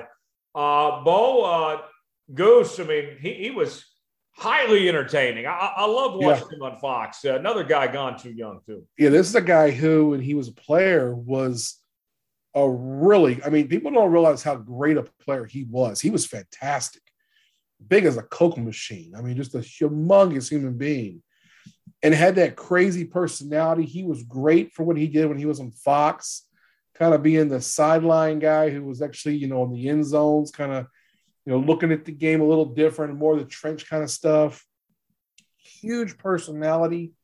Um, I think it speaks to what we've got as a problem in the NFL and really in football of these oversized guys who, you know, they they, they plays they're so big and they, they put on so much weight during their career that when their career is over it's so hard to go in and lose the weight. To do it like um to do it like a jeff saturday has done or joe thomas you know that's what we need to see and help these guys with. And tony siragusa was always just that big jovial guy. And yeah. you know you just know that you it's going to be a short run when you when you're that big. You know, I'm not, a, I'm a big guy too. I'm in my 40s now, and I think about that. And um, it's sad. 55 is young. Mm-hmm. That, that, that's a lot of tread left in the tires. Yeah. And, I, and man, I was always a big fan of the Goose. Yes. Yes. Um, on the uh, free agent front, the Steelers end up bringing in uh, Larry Ogunjobi. Um, Bo, I really like Ogunjobi. I can't believe it took this long. I know that he uh, he was close to a deal earlier in the offseason, but failed his physical. But he's been somebody that's been really good, was a big part of the Bengals Super Bowl run last year, was just kind of underappreciated a bit. Yeah, the Bengals have got, you know, they're working on some things and doing some stuff that's it makes it hard. And now he's available and stays in the division and goes to the Steelers. We see that so often now, especially defensive linemen. You see players who have they've been in the divisions, you've got some familiarity with them, and you go, boy, they would look good in our uniform. And, and the Steelers, like they've done that with with Ogunjobi and bringing him over from the Bengals. The Bengals, you know, last year we got Trey Hendrickson. You know, they're working on. They've also hit the draft They're uh, both line, offensive and defensive line. So it's yeah. I mean, I'm surprised he was taking so long, but it's a good spot for him. It's a good spot. Yeah, I think so. And you know, the the Steelers, um, you know, you, you look at that team and they're rebuilding the offense. You know, new new quarterback and Kenny Pickett, and you know, moving on from Juju and a couple other guys. You know, their offense needs some work, uh, but the defense there, the, the Steeler defense has been really good the last couple years with Minkah Fitzpatrick and, and some of the other guys on, on that squad. You had Larry Larry Ogunjobi here. The Steelers are going to have one of the better defenses in the league, Bo. Yeah, I mean, there's there's going to be some defenses. I was taking a look at that on my pod last week. I said something about a couple of defenses. It'll be interesting to see. And then you, know, you have TJ Watt there, you know, front of that defense. It always works great when you've got some defensive pressure up front. So your defense always looks a little bit better when someone's getting to the quarterback. Um, yeah, I mean, the Steelers are going to build that thing defensively, and they kind of have to. And I don't think that 2022 is sort of a I don't think it's a full on punt for the Steelers, but I don't think they think they're going to be Super Bowl bound. You know, I think their thought is, okay, let's be competitive in the division. Let's see what happens. A couple things bounce your way, maybe you'll be there. Right. Well, and even with the things that the Browns are going through right now, um, I mean, it's still going to be a tough division. The Bengals are coming off a Super Bowl run. The Ravens are going to be much better than they were last year the Browns, I mean, they can still win games even if Jacoby Brissett is their starter here. I mean, everybody's talking about how great the AFC West and the NFC West is, but the AFC North is going to be hella tough. Yeah, the AFC North is going to be a going to be a bear. I mean, you look at what all's happened. You got Lamar Jackson healthy and playing for a contract with the Ravens. You got Joe Burrow and everything that the Bengals have done to get better. The Steelers, I think losing Roethlisberger is addition by subtraction. Um, I don't think they're going to be totally ready at quarterback, but they'll be good. And well, then to add to that, okay, let, let's yeah. say for all intents and purposes, whether it's Trubisky or Pickett, if and, and Big Ben did not play great the last couple of years, but let's just say that they are either one of them aren't aren't as good as Big Ben for whatever reason. Yeah.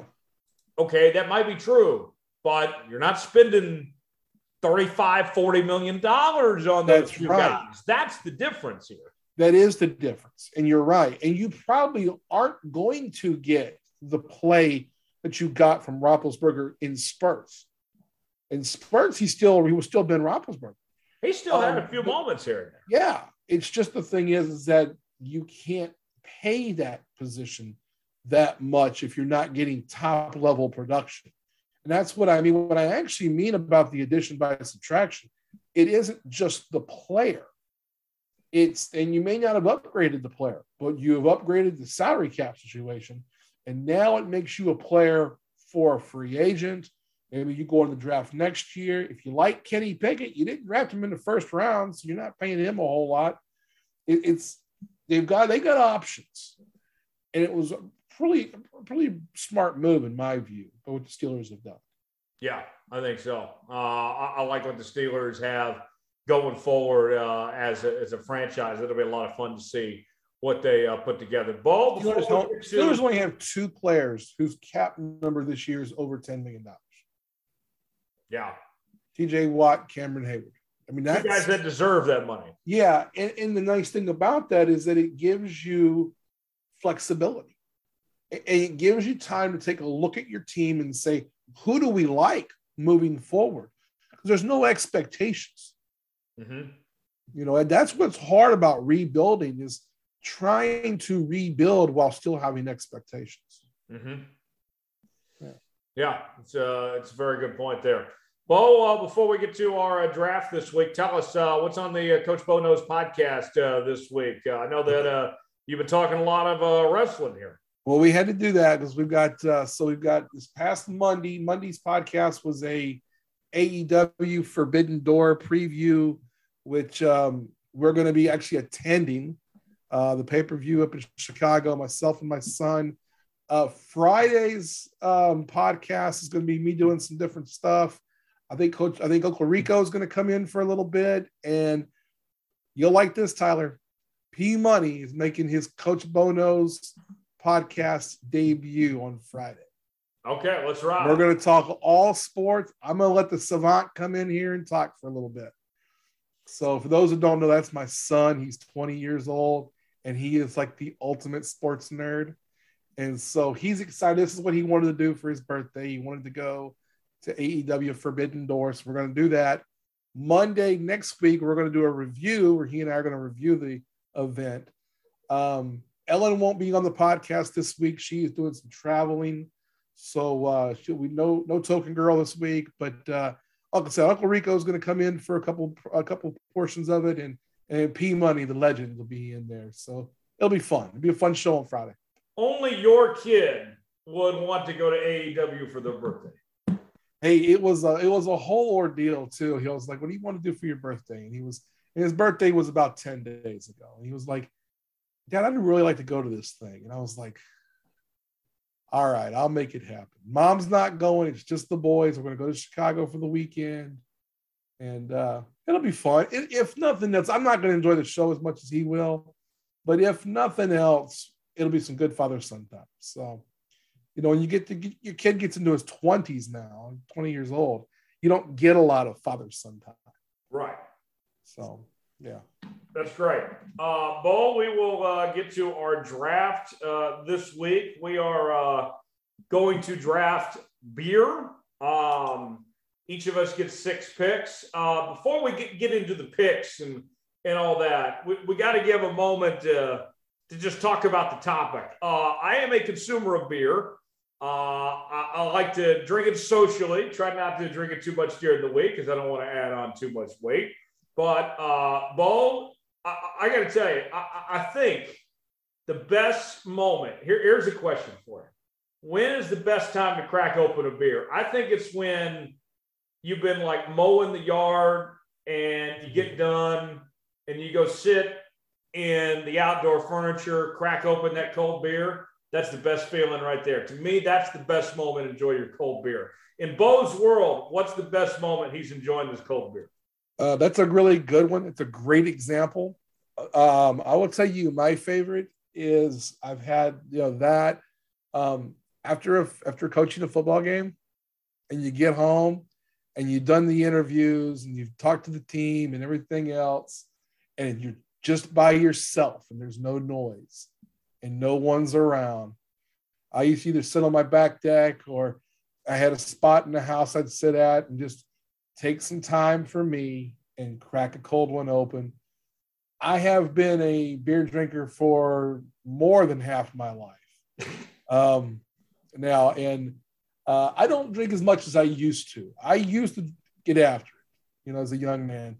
As an older man, not as much, but I still enjoy a cold beer. I am a little bit of a snob in that I do like cold beer. I don't do a lot of these warmer type of beers. No, no, no, no. You can't have I've, warm beer. I've tried. I've tried to like some of these other things as well, and I just haven't gotten there. And so, I, long as it's ice cold, I'm I'm in. Yeah. Now I'll say this: uh, I, I'm with you there, but I would also add to it that um, I'm not a snob when it comes to comes to beer. I mean, it all depends on the setting. Like I am not too good to you know, if, I'm around my buddies at a party and we're drinking Busch Light or Bud Light, whatever, like I'm not, a, I'm not above that. You know, that's not. Oh no, I'm not either. I enjoy all. the nice, fancy, you know, beers, but I am not above drinking a Busch Light on a Saturday night, you know, in the backyard. You know, I mean, like I, I think you can enjoy both. Yeah, I am definitely not someone who says, "Hey, I'm not going to drink a Busch Light," or "Hey, I actually kind of like Busch Light." Um, you know, or a PBR or something like that. Hey man, that's good beer when you, you know, you, you're with your buddies, you're hanging out, you're gonna slam a few back. If you're gonna slam a few back, you don't want to have an IPA. Right. You know, and I don't do these coffee beers and shit like that. I don't do a lot of those. You know, I got what I like, and I like what I like, and I'm, I'm yeah. Okay, so I, I, we're we're very much on the same page. I would bet that our draft results, just by us setting up the scene, are going to be pretty similar. I, I, would bet so. I mean, I do like. I tell you what, I do like. It's really underrated. I think I like German beers. Okay. I can like if I was in Germany, I could throw back some of them big ass mugs of beer. I can do yeah. a lot of that. Um, you know, those I do like. It goes back to when I used to hang out with my pops. Uh, once a year, I have a Guinness. Only once. Then on St. Patrick's Day, but only one. That's it. I'm done. Um, yeah, I. But I, I'm mostly just a. I'm not a craft beer guy at all. A lot of that is lost on me. Yeah. Yeah, I, I, that's that's understandable. Um, so with that said, uh, Bo, I'll give you the choice. Do you want the first pick or do you want the back to back? Uh, the back to back. Okay. All right then. So with that said, no Tom here for this one. Tom's gonna be jealous that we uh, we made this did this draft without him. Um, he uh, he probably drinks more beer than anybody I know. But here, here's the thing, though. This is probably good why we left Thomas out on this one. Tom is a beer snob. Yes. Um, he, uh, you have to have him in a very specific setting to get him to drink cheap beer. Um, otherwise, he is uh, he's going to spend decent amount of money on that. So you know, this is the this this is the common man for the common man. You know, we'll, we'll the common have, man, if you will. We'll uh, uh, we'll probably we'll have a mix up. I'm sure some fancy and some casual beers in this, but. Yeah this would be for everybody uh, that, that everybody can enjoy. So with the first pick, I'm going to go with my favorite beer. Um, I enjoyed it uh, in Omaha actually this past weekend because I can't get it down here on tap, only in bottles. Um, but they had it in Omaha on tap, made a difference. I took that down, drank it so quick, um, it wasn't even funny. Uh, my first pick is going to go with Boulevard Wheat, my favorite beer. And man, you, you put that that lemon or the orange, either one with it. I mean, and, and I can ch- I, I, can I can either sip it slow and enjoy it, or I can chug it, enjoy it too. I mean, and it's great in every setting. I can have it at a party. I can have it at dinner. Uh, I mean, Boulevard Wheat just wins everywhere, and it's still good in the bottle, still good in the can, but it's best on tap, just like most beers are. But Boulevard wheat has never done me wrong. And Bo, fun fact, when uh, I was a minor, uh, I'm not encouraging this, just for the record. The first beer I ever had was a Boulevard Wheat. Um, what's good you picked Boulevard Wheat because it would not have gotten back to you. It would have been in my first two picks. Um, I too am a big Boulevard Wheat guy. I used to not like stuff like that. It was kind of my first, you know, foray into craft beer. Um, I will pick my favorite beer first here, and this is one that you probably won't pick, so I'm going to go ahead and do it anyway. And that's Coors Original. Okay. Original Coors. Not light. Coors Original. banquet beer. I do not drink Coors Light, but Coors Original, I love. I don't get it often, um, but I in a can or a bottle. You know, they have the little stubby bottles, or you can do, or I can do a can. Um, that's to me, that's number one. Uh, Boulevard Wheat would have been up there as well. And my second pick, I'm gonna take Corona because I do like Coronas and I do like like it's one of those that if I eat Mexican food, I want a Corona. Yeah. So I'm gonna jump and take Corona as well. Corona's good. Um, it's not my favorite Mexican beer. Uh, it was funny, Bo, that during the the height of the pandemic, like sales had dropped off 50%. There was a uh-huh. crowd of folks that thought they were going to get coronavirus from drinking Corona beer. Yeah. Yeah. I think another reason that the it, dro- it dropped off is that when do you drink Corona? You drink it when you go to a Mexican restaurant. Right. You know, it's, yeah, I mean, it's, but yeah, there were people, I remember that people thought they were going to eat the coronavirus to drink Corona. Oh, and that's where we are in this world. Yes. All right. So now I got two picks back to back. Um, Bo, my, my next pick, I am uh, going to stay in the Boulevard family, go with my second favorite Boulevard beer, uh, and that is Tank 7. Uh, I love Tank 7. A little pricey uh, at times. Uh, it's good in a bottle, it's good on tap. Um, not necessarily best for every occasion. I mean, you're probably not going to have it at a party, but you can have it with a nice meal or go to a nice bar. Um, and you know they always put it in a fancy glass. I mean, it's it is a, a very very good beer, and uh, it's a strong beer though. I've I've had my, my, my stomach's been upset a couple times after drinking it, but you know what? It's worth it. So I'm going to go with uh, Tank Seven with my second pick. Bo, you like Tank Seven? It's okay. It's just not what I like, and it's I've had it a couple times. It's okay. You know, I, I'm not gonna. I'm not. I don't criticize other people's beers unless they're getting those like you know chocolate beers or coffee beers like that. I think Seven's fine. I really my favorite Boulevard beer is Boulevard Wheat, and it's probably the only one I would order at most places. Okay. It just and again, it's just a personal preference more than anything else. Okay. Um, I got another pick here. Uh, I'm going to go with a, a, very popular. This is pro- probably my favorite light beer in the domestic family. I can uh, drink these very fast, and um, it would probably take me a while to get a buzz of some sorts drinking these, but nonetheless, it's very good. Uh, I'm going to go with uh, Michelob Ultra. And you know what? The first time I ever saw Bill Self drink a beer actually was he was drinking Michelob Ultra. Uh, Michelob Ultra, one that is very good for every setting. It's always cheap. Um, he, you drink a few of those, you're going to go to the pisser pretty fast. But uh, Michelob Ultra, very solid. Uh, I like Michelob Ultra, so that'd be my next pick. Bo, do you, do you, do you drink Ultra? I did when it first came out, and I can have them now. You know, it's one of those you're on the golf course. If it's cold, it's was it got to be cold. I am if a beer is not cold, cold, cold, I don't drink it. I mean, I am I am very much a snob like that. Okay, so Ultra off the board. Bo, uh, you got back to back. I so you've got Boulevard Wheat, Tank Seven, Mich Ultra. What else? That's all I have. And you have okay. Coors Original and Corona. Okay. Um, well, I got to go Bud Light. Okay. I mean, it's the you know, if you're just going for hardcore, hey, I'm going to pound a bunch of beers. you know, Bud Light, Miller Lite, Coors Light. You know, you're usually going to choose one of those three. To me, it's all about Bud Light in that case. I am not a Coors Light guy.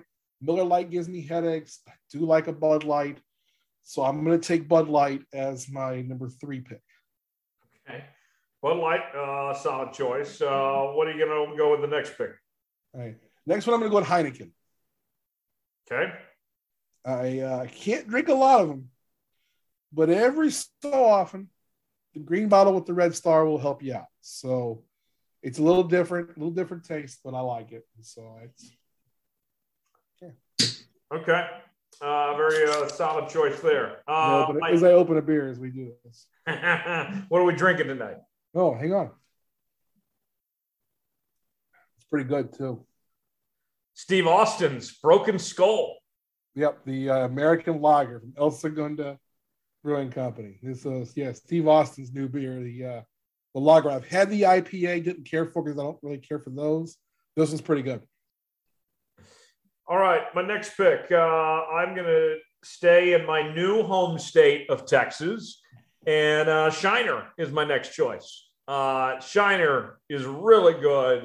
Um, I haven't seen it on tap a whole lot of places. Uh, I see it some in Texas, but not much nationwide, mostly in the bottles. But Shiner uh, has never let me down. Uh, I will go with a Shiner for uh, this next pick. Bo, have you had Shiner? Yes, I don't care for it at all. Never have. I just never have. It's one of those, you know, it's one of those Texas things. Okay. And you know how my, you know how I'm about Texas. Yeah. But uh, no, I, I, uh, it's not my thing. Uh, some people like that kind of beer. That's that's a good example of one of those. It's got quality, but it's just not what I like. Okay. Okay. Um, and uh, another pick for me uh, I'm going to go out to California. I'm going to go from Texas to California. And this one is amazing on tap. Um, I can't find it a whole lot of places on tap, but when I do see it on tap, I take advantage of it. Uh, Golden Road Mango Cart Wheat Ale. Um, very good. And another one that you put down real quick. Great flavor. Um, solid drink choice. Bo, you ever had a mango cart? I have not. Okay. Yeah, that is uh, that is one I have not had. Okay. So my pick so far: Boulevard Wheat, Boulevard Tank Seven, Michelob Ultra, Shiner, and Mango Cart. I have one more pick. Bo's got Coors Original, Corona Extra, Bud Light, and Heineken. He's got two more picks left. Bo, you're on the clock. Back to back picks. Your final two. Okay. All right. This other one, um, I had, I've only had it a couple of times, but I found this in Hawaii. And a couple years ago, the wife and I went for our anniversary to Hawaii, and we sat in the Maui Brewing Company.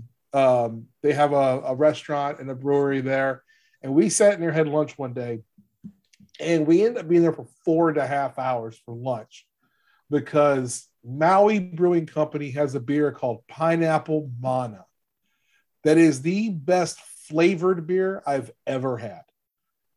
I can literally drink it until I pass out. Vana. Um, yeah, Pineapple Mana. Okay.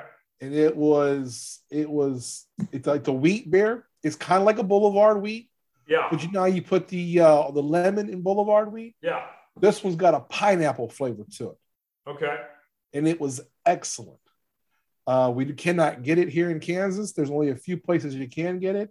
If you get a chance, get it. Uncle Rico got it for me in Colorado. He brought me, he bootlegged me a case a couple years ago, and it was gone in like three days. Which, if you know me, a case of beer lasting three days at my house, that's a long, that's not a long time. I mean, that's usually a case of beer in my house lasts a couple of weeks. I don't drink that much but it was just pound, pound, pound, pound, pound. All right. Uh, Pineapple mana. So very, uh, very interesting choice there. I, I, I can't judge it because I haven't tried it, but it It's- does sound appetizing. I, I'll tell you, if you're ever in Maui, go to the Maui Brewing Company. It the best thing I can compare it to is Boulevard Wheat. okay. It's very much like a Boulevard Wheat. It's a, it's a wheat beer. It's just instead of that lemon flavor, it's got a pineapple flavor, which is, I mean, obviously, you know, the Hawaiian thing. Right. So that was the trip that convinced me that you can put pineapple on pizza as well. Ooh, ooh, I don't know about Yeah. that. That's a that's a I'll I'll that's a hot take. here here's where I'll tell you. It was one of the best pizzas I ever had. It was a pork and pineapple with a pesto sauce instead of a instead of a marinara kind of sauce. Yeah. It was a pesto sauce, pizza sauce. It's Okay. incredible. We had that like three times in the days we were there. Okay. Um, Um, one more pick for you, Bo. Go ahead. get one more pick. Oh man. All right. Um, hmm.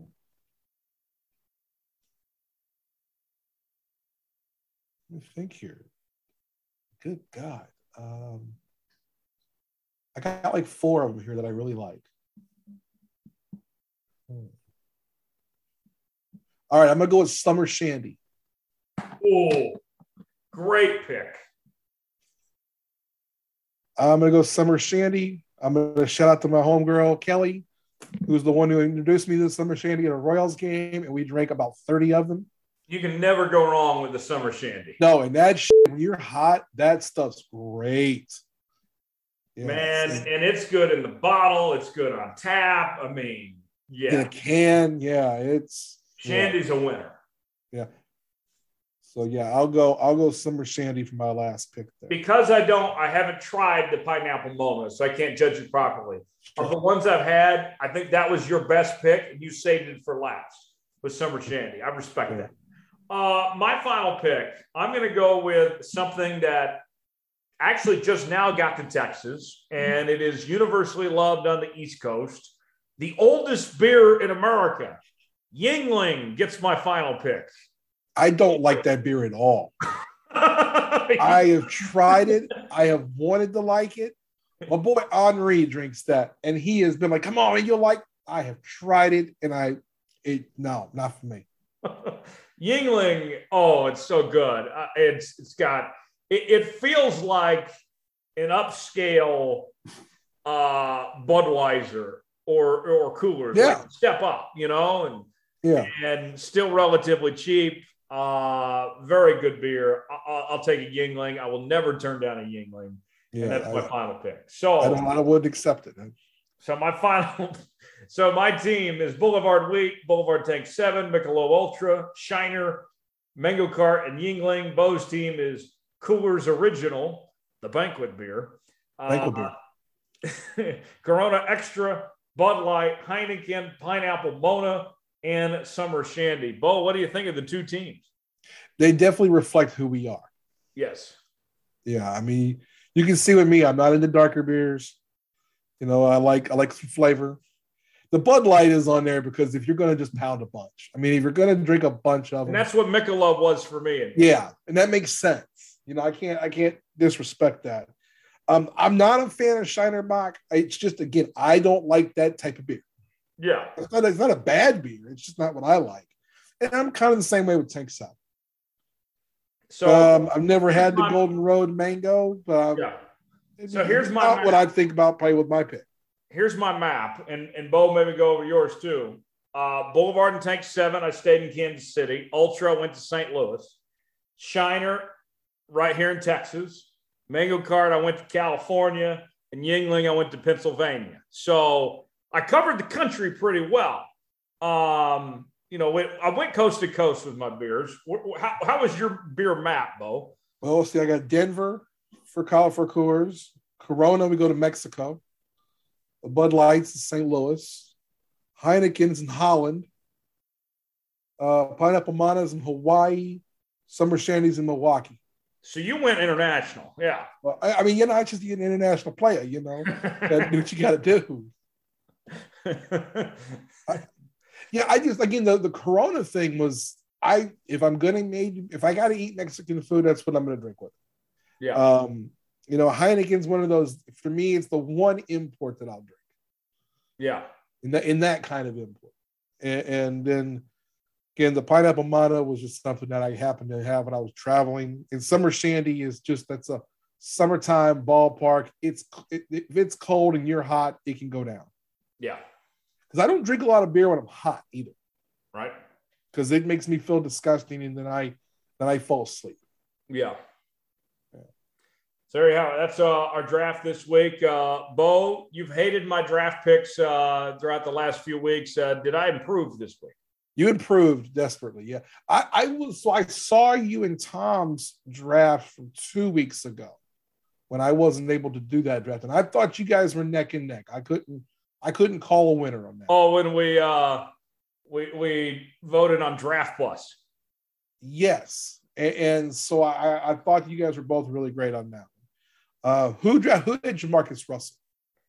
Uh, he took Jamarcus Russell. Okay, then you win because we're taking LSU guys. That's just not good with me. But I, I thought you would you would hate on that. My first pick was CNN Plus. No, I mean, I, don't, I really didn't have any ex, any opinions that was going to be huge. So there's too many streaming services out there. Uh, yeah, I mean, one of them had to make that uh, list, but nonetheless, that's uh, our draft for this week here on the Jones Report. We'll do it again next week. A couple more things before we wrap up today's show. It is time for this week's Big 12 breakdown, when we go around the uh, Big 12 conference. And uh, we mentioned at the top of the show Oklahoma playing for the College World Series. The Sooners will take on the winner of Arkansas and Mississippi, as that has been forced to a game three.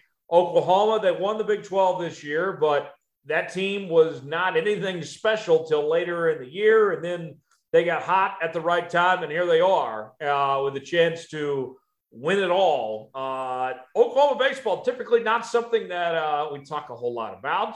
Um, you know, in the Big 12 the last few years, you know, TCU, Texas Tech, Texas, um, you know, been the cream of the crop. Oklahoma in this position, um, you know, it, it's pretty interesting. You look at that athletic department, Derek. Uh, softball team wins the national championship. Uh, you know, you, you got the basketball program. Porter Moser is there now. You know, excite a lot of excitement about what he's going to do in year two. New head coach and Brent Venables as well. Um, that athletic Going to the SEC in a couple of years. Yeah, I mean, there's a lot of positive momentum going on in Norman right now. Yeah, no, it, I mean it, it is. It's a it's a it's a great year to uh, to be a Sooner. You know, you can be happy that Lincoln Riley left and went to uh, to USC, um, and and Brent's back. But yeah, I mean, just the the the the the, the run. We would say. I know you're a gambler. Oklahoma's on a heater right now. Yes. with winning the women's college world series the football team was was very successful um, and then you know you go and now the men are playing for the national championship for what probably the first time in our life i don't ever remember the, the oklahoma men playing in the national championship for college baseball Right. Yeah, it, it's remarkable. Uh, a great job, and and uh, you know I, I was up there, and, and I got to say, one point though, when I was up there in Omaha, uh, I went to Rocco's, which is the bar right across the street from the ballpark, and they, Okay. do, a, they do a Jello shot counter, a competition throughout the week between the schools to see who can snag the most Jello shots. Um, I'm very disappointed. Oklahoma not close at all. Arkansas and Mississippi running away with it, miles ahead of that's everybody. that's not a surprise that's that should surprise no one that those Uh, two schools were, Mississippi were, were up State broke the record last year. Mississippi State had over 2,000. I believe Arkansas Believe over 6,000 Jello shots consumed. yeah i uh i, I you said mississippi had over 6000 Mississippi and Arkansas both over 6,000 Jello shots. not a surprise. Not a surprise at all, given the fact that there's nothing to do in either of those states And other than just like, you know marry your cousin. oh, uh, he said it, not me. I'm not going there. Hey, Uh, um, what now? What's interesting too about uh, that whole ordeal? So I, I did consume a Jello shot. I contributed to the count, but Derek, uh, tell me if this is a bad job by me or not. Uh, this one gal, she was a Mississippi State fan, or, or a Mississippi fan rather, and she bought me a Jello shot. So even though I was, you know, there supporting the Sooners, I actually contributed to the Mississippi count, did not contribute to the OU count.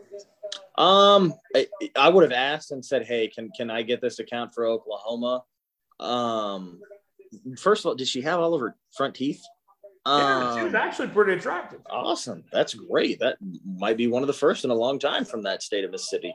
Um, Huh. but um you know hey uh never pass down free alcohol never argue about it um if, if it went towards that uh just chalk it up as uh, as a donation and your sooners are in the national championship game um Yeah. and you're they're they're waiting to see who they're going to play Right. Now, it is worth noting, too, that last year, Derek, these Jello shots at the College World Series um, were made in house and they were pretty solid.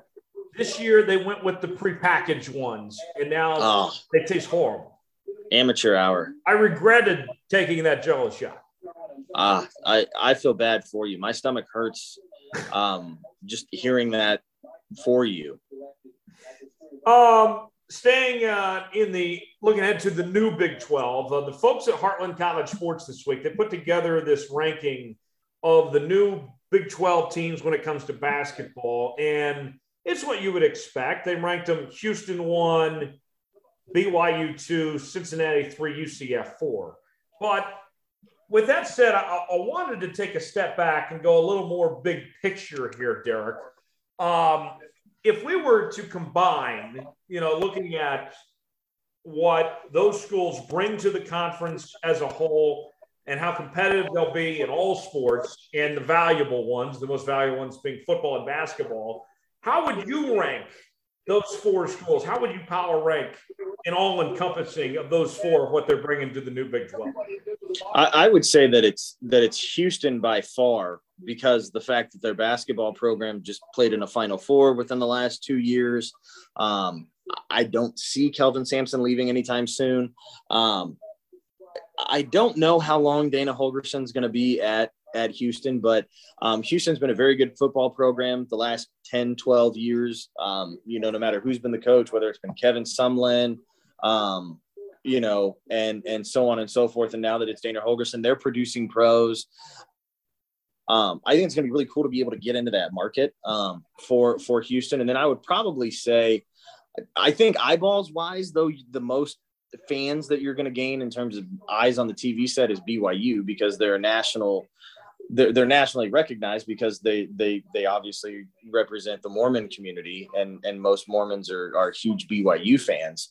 Um, but I would I would probably go Houston just because their body of work and everything else that they have done. And then I would go, um, I would go UCF. Or no, I would, I would go Houston, Cincinnati, UCF, and then um, BYU because I mean Cincinnati's, you know, they deserve to be in the college football playoff and they were in it last year. Granted, they played a really, really good Alabama team, um, but you know, it, it's bringing another team that you know Oklahoma um, and Texas they, are leaving. So they you're, competed better with Alabama than Michigan did with Georgia. Exactly, exactly, and and and you know Georgia was a national champion and had like what five, six, seven guys um, drafted from uh, that that that defense, and several guys on that defense. I think it was four or five went in the first round. Nakobe Dean ended up falling, but you know on that Georgia defense, they're going to have Jalen Carter, who's going to be a high top ten pick in this coming 2023 NFL draft. Right. Uh, for me, all four are pretty close. They're all in the same range of what they all bring. You know, I think that the most potential is UCF, biggest school in the country in Orlando. Yeah. Um, they've been really good at football. They've had a couple moments in basketball. I think they're a sleeping giant. I think a conference like the ACC is going to look back with regret of why they didn't take UCF when they had the chance to do so. Um, you know, huge I, party school too. Oh yeah, great party school. That's what I'm looking forward to. We got to make a trip to Orlando. That's the one I'm most looking forward to of the new four. You were think you said it. I was thinking it. right? We got to go. Um, Lance's Legion, baby. We're, we're, we're, on the march. We're, we're going all over the country. Oh yeah, let's do it. Let's let's ride. Um, with that said, where they are right now, I think your best edition of the four is uh, is BYU because they're the biggest brand. They're good in both sports. Um, I would say Can't play on Sundays.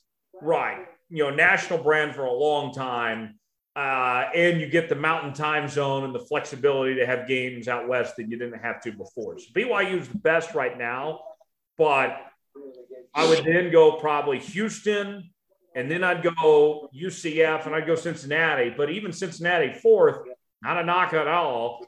Why? My concern with Cincinnati is if Luke Fickell leaves because his name came up for a lot of good jobs. He probably yeah. he probably could have had the Notre Dame job in all honesty if he wanted it. Um, yeah. If Luke Fickell leaves, what is Cincinnati without Luke Fickell? I don't know. The other three programs have a pretty you know decent track record and good foundations for getting ready for the Big 12. Yeah. I don't know where Cincinnati will be in a life after Luke Fickell. And I think all I think all Gus Malzahn's going to do at, at UCF is win nine, 10 games every year once he gets his type of players in there. Um, I think that was extremely dumb for Auburn to to move on um, from him. I, I know what Auburn, they got now in Bryan Harsin. Yeah.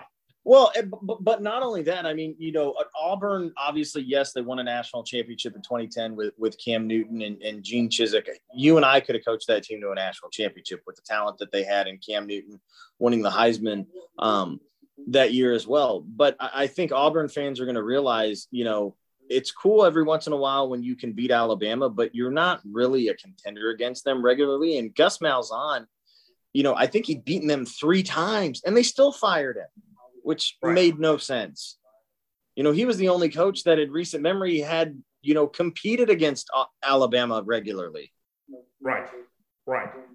Yeah, it's a very good point uh, there. Before we go, before we wrap up today's show, time for our Tom Foolery story of the week. Uh, Thomas Bridges brings us a story that's happening crazy in the world, but this time uh, with Derek Haglund filling in. I turn the duties over to him to catch us up to speed. And Derek, where shall we head to this time?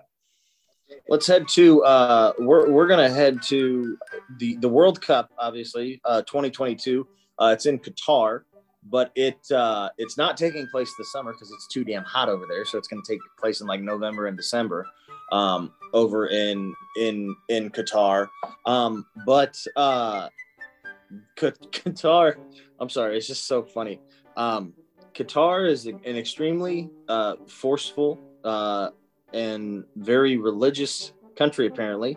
Um, that uh, if they find out that you are having sex with someone who is not your wife or you're married or you're not married and having sex you face up to uh, seven years in prison in qatar now that is the law of the land there don't sign me up to go there no thank you so so tell me more about this what's the what's the details here so you can't have a female in your room um, if they're not your wife. You're not to be mingling or interacting with female. Their females are not uh, respected over in Qatar. Um, is is what I'm gathering.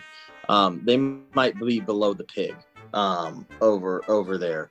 Um, but yeah, if you if you get caught or anything like that, fraternizing with women, having them in your room, if they're not your wife or your children, um, you're going to be in big trouble because they expect you to be to follow the rules and the laws over there, uh, however long you're over there playing the sport. This is going to be very interesting. You know, if it was the Olympics that were going there, I think Ryan Lochte might just quit. He just might be like, I'm done. yes, this would not work for Ryan Lochte. Uh, it's a very good point to to choose from on that one. I was not expecting that. I mean, yes, Ryan Ryan Lochte might be like, yeah, you know, your your favorite in the in the in the 100, the 500, the 200, or the 400. Yeah, I'm out. Like I, yeah, I'm I'm just done. I can't. I'm gonna. I'm, I'm out not just because I can't do it, but like my body's not going to feel right. I can't compete at the, the normal level. I'm right. Right, right, exactly. You you you've got to be able to get that pleasure uh, some way. Um, and I and, and porn I mean, is highly. Now, speaking of pleasure, is there a ban on using the, the left hand? I, I I don't know, but apparently porn is is is highly frowned upon. So Dayton Moore would be a, a huge supporter of that.